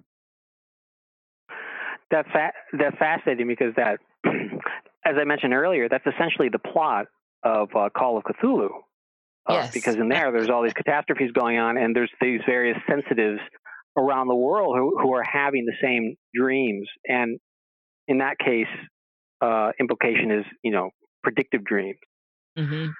have you ever heard the uh, rumors that the deepwater horizon accident was some sort of cthulhu ritual no, no, that's pretty good. What, what, what, what, do you know about it? That's all, that's all I know. I just heard that. Oh. One of the no, no, I, conspiracy theories. Yeah, isn't that? I great, would, I would love to know. You know, yeah, I would love to know more about that. Absolutely. I, I Lovecraft. I mean, constantly. You know, I think it's fascinating. You know, for someone, as we said earlier, who was so, who's very much an atheist and and very really materialist and, and pragmatic. Um, that so many of his stories have attracted occultists like Kenneth Grant, who, who Kenneth Grant has written many volumes, sort of analyzing Lovecraft as more as the um, the, the, the Pope of a new occult age. You know, I, am sure Lovecraft would have been amused by that. Uh, and yet, at the same time, you look at the stories, and I read Kenneth Grant's analyses of Lovecraft stories, and I don't think that it's it's way out there at all. you know, I, I, I read Kenneth Grant's analysis, and I think, yeah, that makes sense to me. Yes. It seems very valid. Uh, either either Lovecraft knew all this stuff because he studied it um, and was conversant with it, in terms of research of, of, of mining this kind of material for for the fiction, uh, or or his subconscious was just plugged into the universe in some weird way that we can't even imagine. Um, that Which kind of thing. I, I'm a subscriber of that. so, sure. do you think some of the Cthulhu, the great old ones, would relate to like the uh, uh, Typhonian stuff, the the back of the tree of life, and well, you know, uh, I you were th- th- this kind of ties into a question you asked me uh, earlier in, in a weird way. It, it, it's going like the long way around Robin Hood's barn, but uh, let's let's take the detour. Uh, you you you you mentioned like early influences, and uh, I already mentioned Ditko, Steve Ditko earlier. But my dad, um, I mean, you asked me if my, if my dad had ever like raised me with a particular religion. The only religion I know of that my dad behested to me without his him knowing it was in the closet he had a box of coverless comic books um, and this was probably the closest to a religious experience that I had as a child. They, they, my, my older brothers had gotten to these comics before me, so they had no covers. They had played with them like toys and stuff, and so the covers had long vanished. But what he had was my, my dad told me that he had trouble sleeping and that he couldn't. Uh, he worked the night shift at U.S. Steel, uh, which I'm sure was physically and psychically grueling. Uh, and he said he couldn't read a book; it was just too much for his eyes to focus on words on the page. But he could focus on a comic book, and so he would buy comic books um, at Frank's Liquor down in Torrance, downtown Torrance, and uh, he'd take me down there. He'd buy he'd buy a six pack of beer, horse racing form, and I could pick out a comic book. So I remember buying uh, Jack Kirby's Black Panther comics in the 70s, uh, Devil Dinosaur, Machine Man, Oh, uh. Jack, Jack Kirby's Captain America comics from the 70s. Um, before that, my dad had these comics that were, went back to the late 60s and, and earlier. But what was fascinating is, is my dad didn't know who Jack Kirby was, but invariably all the comics he bought were either Kirby comics, Neal Adams. He had a good eye for which were the good comics, but he didn't really know anything about it. He just bought them at random. Uh, uh, and so later on, I was really impressed that he had like Forever People number one, or, or the first issue of Jimmy Olsen that Jack Kirby worked on when he left Marvel and went over to DC. Uh, uh, this comic book fans will know what I'm talking about.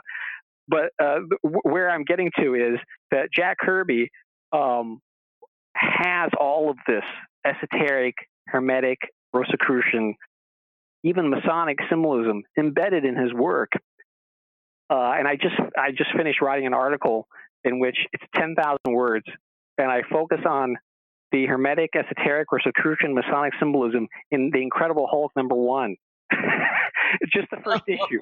Now, uh, now it, most people, upon hearing that, if, if, if they're comic book fans or they know who Jack Kirby is, or they would think that's just crazy. Obviously, if you look for anything, you can find it. But the the truth is that that's not true. I, I've tried to find it in other places. You don't see it because it's not there. So I wrote this article and I, I gave it to someone I know and I said, when you read the article and you get to the end, do you think I'm just totally like lost my mind or do you see like a logical thread? And she said, oh no, I can see it. It's perfect. You lay it out perfectly. you know, the, the evidence is, is right there. So and, and, and by the way, you know, uh, comic book fans will know that Jack Kirby worked uh, ostensibly with, with Stan Lee on these early Marvel comics, the Hulk, and all this. And yet, if you look at stuff that Stan Lee did apart from Kirby, the symbolism's not there. Yeah, it was But all if you look at Kirby. It that- was all Kirby. Totally. It, it was all Kirby because then later on, stuff that Kirby did by himself, and he went to DC, Yep. and even later, is loaded with it as well.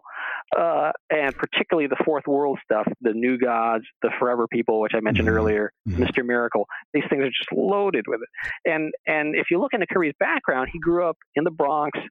Um, uh, and his parents were very um, Orthodox Jews.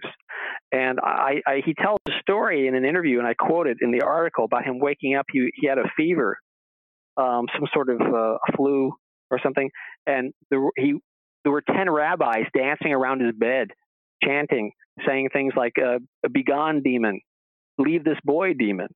Uh, um, so and then later on kirby does a comic book called the demon uh, I, I, I consider to be one of his masterpieces which is he did for dc in the 70s and and so you see that these things were very real for him and that he was raised probably was taught the kabbalah to s- to a certain extent Mhm. and and I think that either that stuff, either he was purposely putting it in to the stuff, or it got into his head early on and he didn't even know. Just like what I just said now, where I said, "Hey, maybe the nun thing came from my dad telling me about the nuns." You know, I mean, maybe Kirby didn't even know he was doing it, but but I, I lay out. Uh, there's one point where I show examples of stuff he did earlier. Some of he, you know what I this is particularly appropriate. Uh, Kirby did a comic book in the 50s called The Strange World of Your Dreams. And the whole concept of the comic was supposed to be that readers would write in their dreams and then Kirby would illustrate them. Oh, Uh, I now, now I suspect that, that I suspect that in fact Kirby just made up stories off of his head and they said they were based on dreams that Yeah, people had yeah. sent in Still the uh, idea.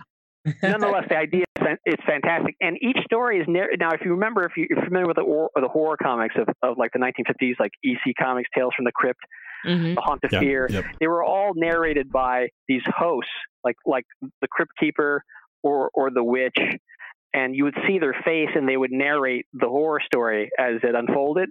In this, in the Strange World of Your Dreams, it's narrated by a dream ana- analyst. It's, it's narrated by like some Freud-looking guy, and he's and you suddenly are plunged into this comic book that is the 1950s equivalent of of Max Ernst in in four colors stapled, and you could buy it at the spinner rack, you know, for ten cents or less. Um, and and each one is wonderful.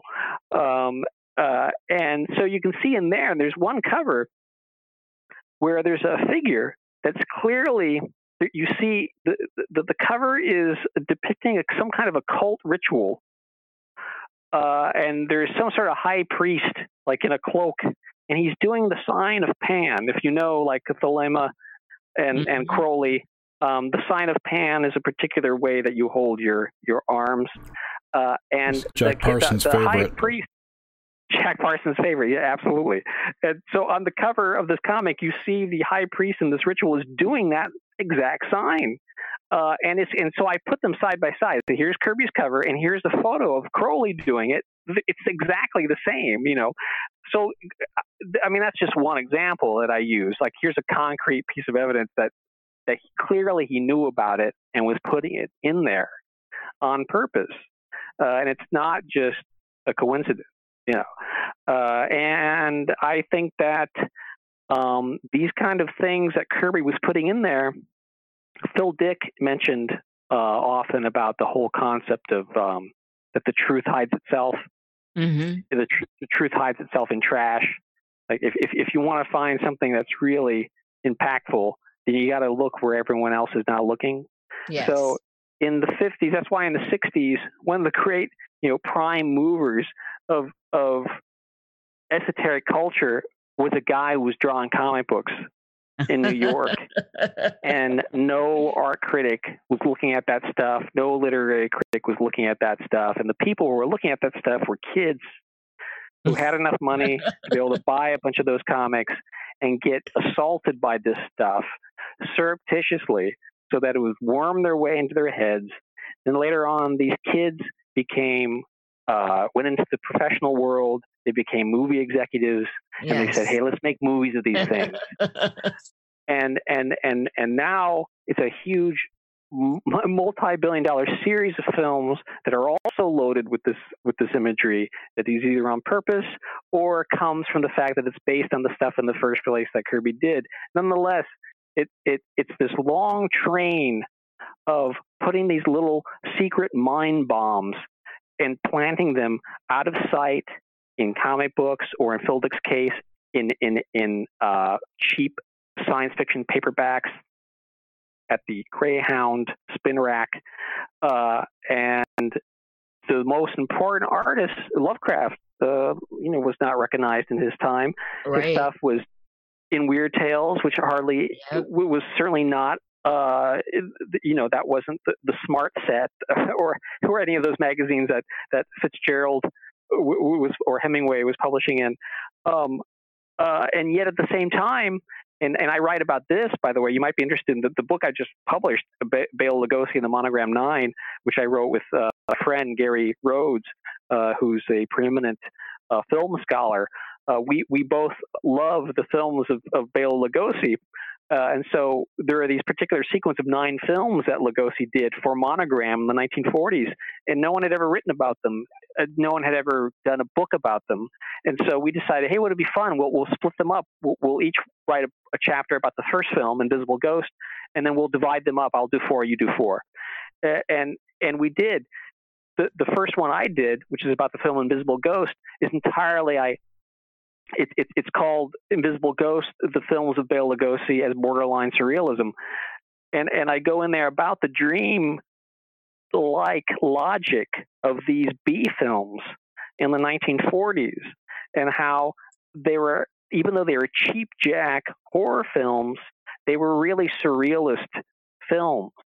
And that that's the beauty of surrealism is that you don't even need to be aware of surrealism in order to be a surrealist Yes. and a successful one. And in fact, it's, it's better if you're not aware of it. Uh, so we're talking about a conspiracy that works entirely on its own, and the, the conspirators are not aware that they are in, involved in the conspiracy.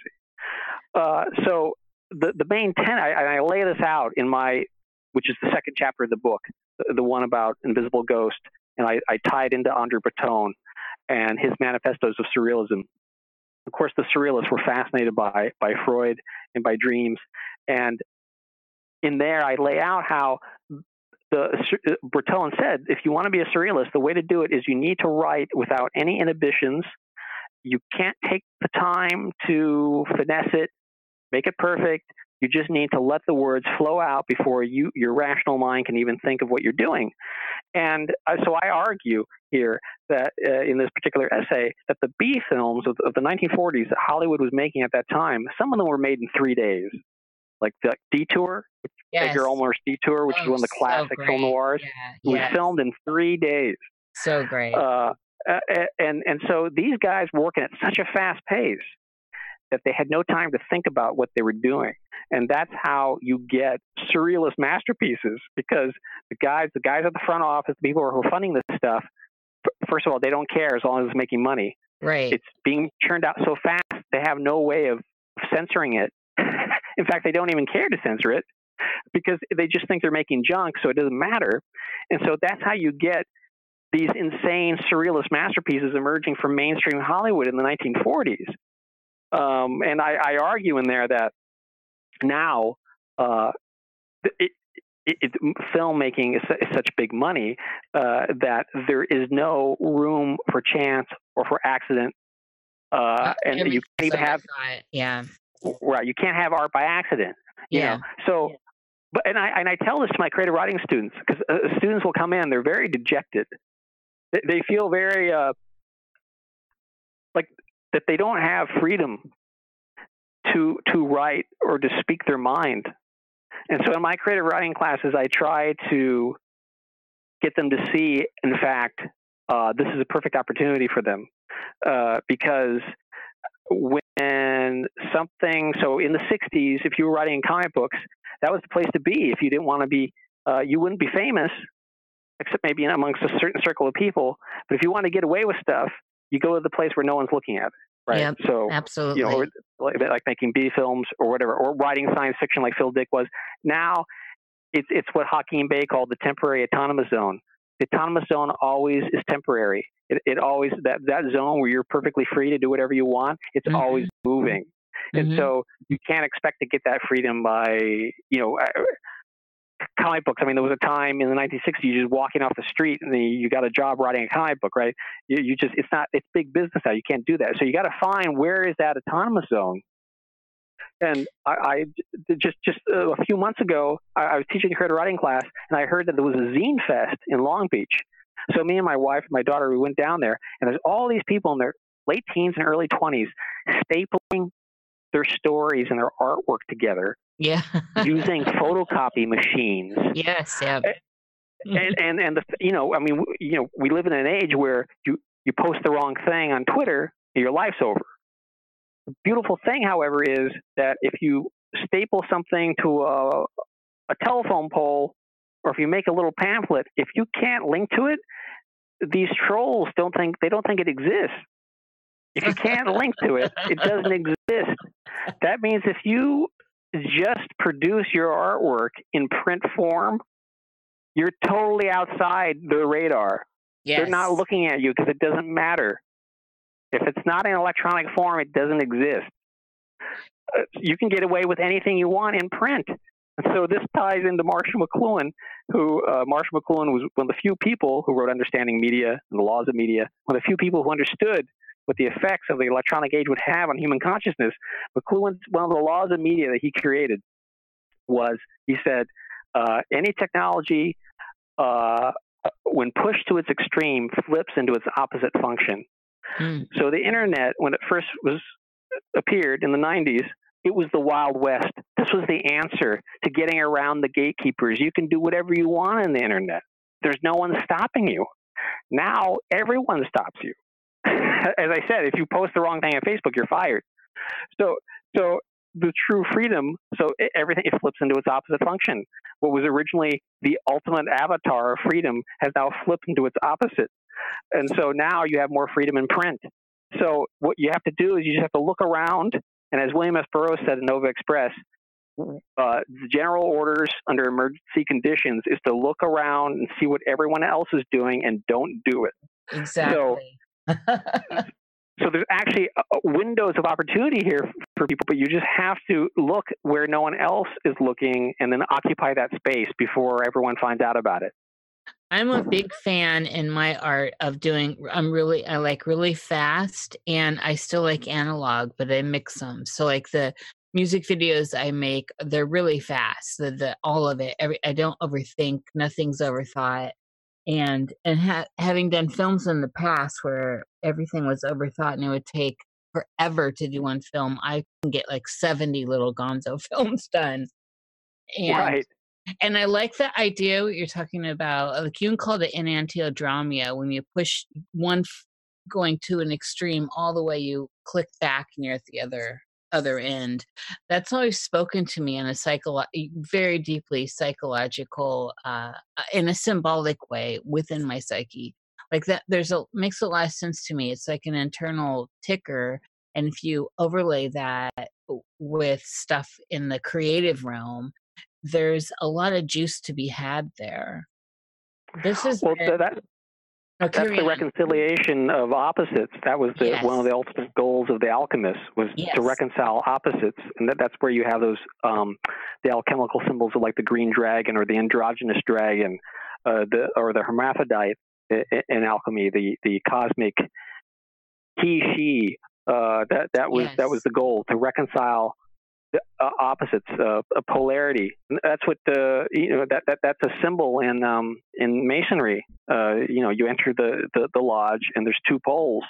Yes. Uh, there's two, there's two poles. You know, and so you reconciling opposites is is is embedded in these ancient uh, hermetic rituals. yeah, this this goes way back in uh, it's like it seems it's all over in mythos. I'm wondering oh man, I can't believe it's eight already. I want to say something. I was just, you were talking about uh, alchemy, and I was thinking the whole time you're talking about Jack Kirby is that a lot of the comic book character origin stories are alchemical in nature. Oh, uh, oh, absolutely. Yeah, I, I go into that in uh, I go into that in my essay about about the Hulk. You know, um, he's Absolutely. he's turned in, he's turned into the Hulk by the G bomb. Yeah. Right, right, right. I mean, so good. you, you, you can't it, you can't really get more blatant than that. no, it's so Um, good. And the, I don't know if you've seen any of the uh, DC comic shows that, that uh, CW's made lately. The Cringeworthy Network. I, fr- I don't know. CW, whatever CW Well, stands for. But like The Well, well, Flash, we- or sorry. Oh, the Flash. Uh, well, yes. well, of course, the the Flash in in in um, in the comic books, the Flash is turned into the Flash through a, a, a, chemical Yeah. experiment, lightning hitting the Mhm. chemicals. Yes. And, and uh, Grant Morrison, uh, who's a comic book writer, Mhm. who's very well aware of all this and, and, and uses the symbolism on, on, on purpose in, in his comic books. Uh, he wrote a great book called Super Gods, where he analyzes these classic comic book figures through a kind of Kabbalistic lens. And uh, he, he mentions the, the, the fact that each of the respective ages of comic books, you know, people who are into comic books talk about the golden age. There's the silver age. So the golden age started in the 40s. The silver age started at the beginning of the 60s. And then, and then there's the bronze age, which starts like in the early 70s. And, and, and then, and then the dark age, uh, that, that Alan Moore and Frank Miller Yeah. brought in in, in the 80s. And, and Graham Morrison points out how each of the characters that triggers these respective ages, which obviously was decided after the fact. Uh, people decided, oh, that's where the age begins, that's where it ends. It's Mhm. obvious in retrospect, right? Mhm. No one decided that at the time. But Graham Morrison said e- each of this, each of these ages is brought about by the Kabbalistic thunderstrike. Uh, Captain Marvel, the original Mhm. Captain Marvel, Mhm. you know, Shazam. They call him Shazam now. Right, DC, he was called Captain Marvel. His the, the the symbol on his chest is the thunderstrike. Mhm. Then uh, in the Silver Age, Mhm. it begins with the Flash. Uh, that the uh, Julius Schwartz, uh, when he Julius Schwartz, who was Lovecraft's literary agent, then went to work for DC and revamped all the DC superheroes. And the first one he revamped was the was the Flash. Threw a sprinkle of And- and course mercury in there too to go with the lightning. Th- There, there you go. And and then the Flash has that bolt of, of lightning on his Mhm. chest. And then and then the Bronze Age, uh, you have uh, Jim Starlin's work on on Warlock, Adam Warlock, and and Warlock, the symbol on his chest is the lightning bolt. And then and then uh, you have the um, the beginning of, of the, the Dark Age, which is Alan Moore's Mr., uh, Miracle Man, number one, which precedes Watchmen, precedes Dark Knight, and, and Miracle Man, which is a takeoff on Shazam or Captain Marvel. He too uh, has that lightning symbol on his chest. So each of these respective ages is brought about by that Kabbalistic thunderstrike. Uh, fascinating, isn't it? I mean, it's almost like it was planned. well, no, that's a whole other discussion. yeah, yeah, that's a yes.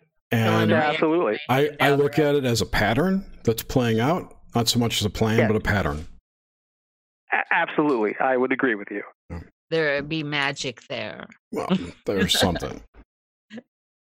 Well, that's what I'm saying. Not intentional, but the magic of the synchronistic aspect. Absolutely.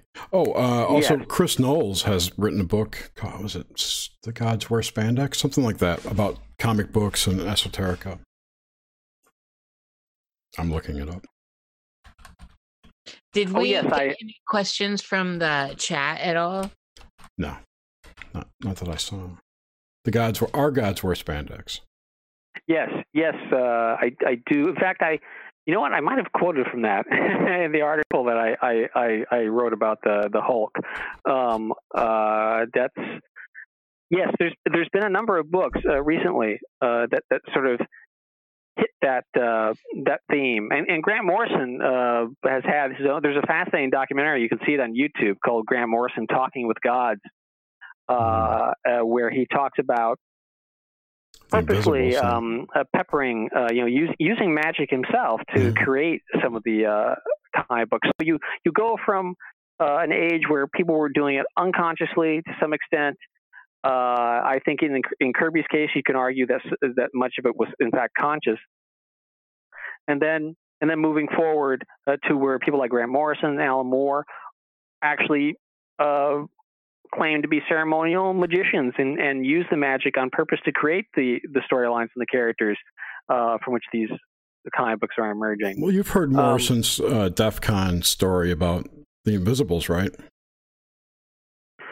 Um, was this about the trip to the uh, to the mountaintop? Yeah, that was part of it. And then how the Invisibles, as he was working on it, started to come alive in his life, and he realized he was creating a sigil, a hyper sigil.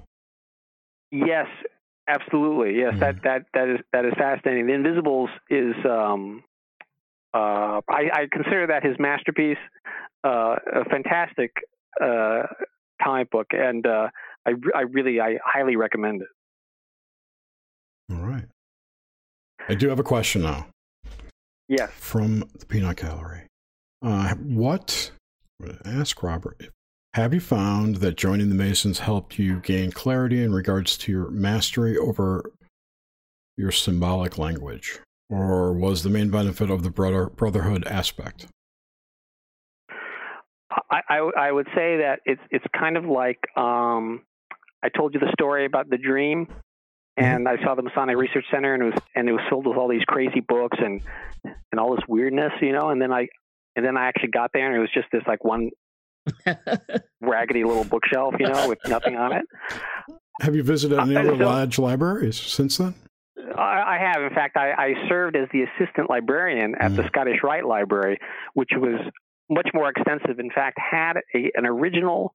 I held it in my hands. I, I, I looked through it an original edition of Manly P. Hall's Secret uh, Teachings of All Ages nice. before it had that title, Ooh, yes, the longer title, uh, and in a gigantic wooden slipcase. Oh my god! uh, larger than any Taschen book I've I've, I've ever seen, oh. Uh, and uh, j- j- an amazing, beautiful uh, artifact. And yeah, see, fact, books are porn to me. That is, oh my god. oh yeah, it was, it was, it was, it was amazing. And and so I had free. What, what this is okay. Uh, uh, let me make the first point, and then I'll go back. The first point is when I when I saw that that bookshelf and it filled with like, and I realized that my bookshelf bookshelf at home was better. You might think, oh well, that's like a disappointing, you know, punchline and you're just sitting there with ash in your hands, you know. But in fact, if you have the right eyes to see, uh, that pile of ash is actually filled with much illumination and, and magic. And that's why I think much of this is self initiation, uh, because That's why you're not supposed to approach people and say, "Would you like to be a Mason?" Yeah. Uh, they have to come. They have to come themselves. And when I tell people, it, it, it, it's you know, some people criticize Manly P. Hall, like actual scholars, and they'll say, "Manly P. Hall, where's his footnotes? Where are the endnotes? Like he quotes these people, and where can he? Where's the original source?" You know, he's not he's not really a legitimate scholar, is what they'll say. And uh, what I think is that that was actually part of Manly P. Hall's entire purpose. Uh, I'm not going to include endnotes. I'm not going to include footnotes. I'm not going to tell you where the original source is. You have to go find Go it find it. yourself. yes. Uh, uh, Absolutely. And and and so when um, I went to uh, the Scottish Rite because I was working on an article for New Dawn, and I wanted to access to their library because they in fact did have old Masonic uh, articles way back um, and and books. And uh, but the the librarian, the guy who was the librarian, you could only go in when he was physically there. Um, the rule was that you could only go in when there was a librarian there. And I said to the guy, "Well, I, I need more than just like an hour. Uh, you know, I, I need uh, you can't take the books out, so you have to be there." And he goes, "Well, I can't, you know, can't be here." He goes, "You seem like a bright guy. How about you be the assistant librarian? Then you can be here by yourself." Excellent. and I go, "Okay, that's good."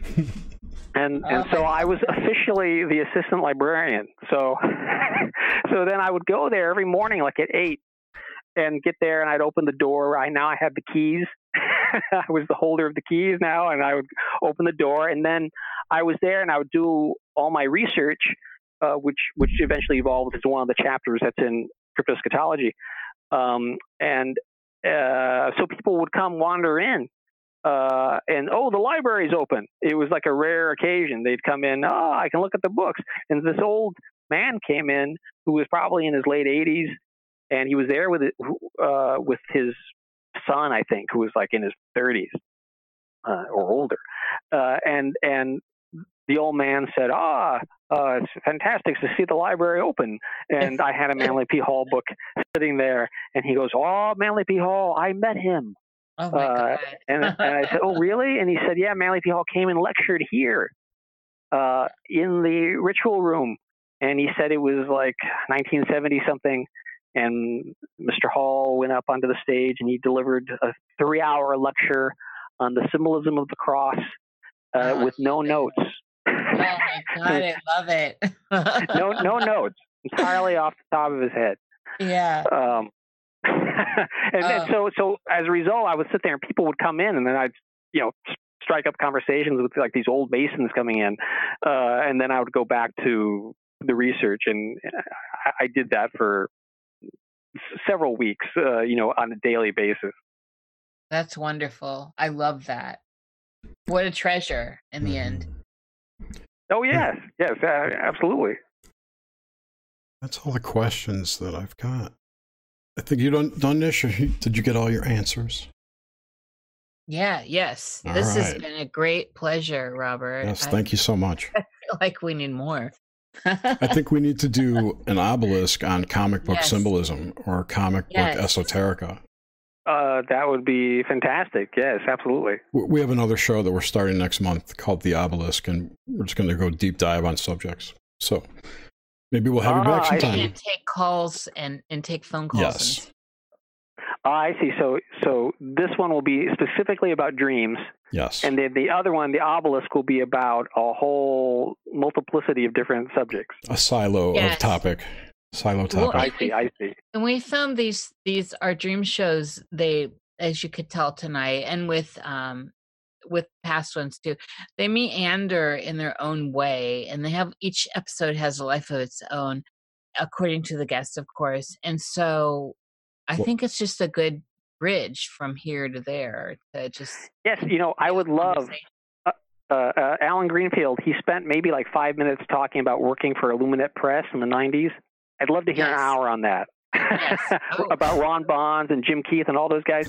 Uh, IllumiNet Press was was fantastic. I, I I had probably almost all their books before Ron Bonds uh, uh, sadly died. We're planning a show with uh, with Allen and with John Tenney and Greg Newkirk, three of them, to do like a past, present, and future ufology. Oh, great! Roundtable Yeah, kind of that's thing. fantastic. Yeah.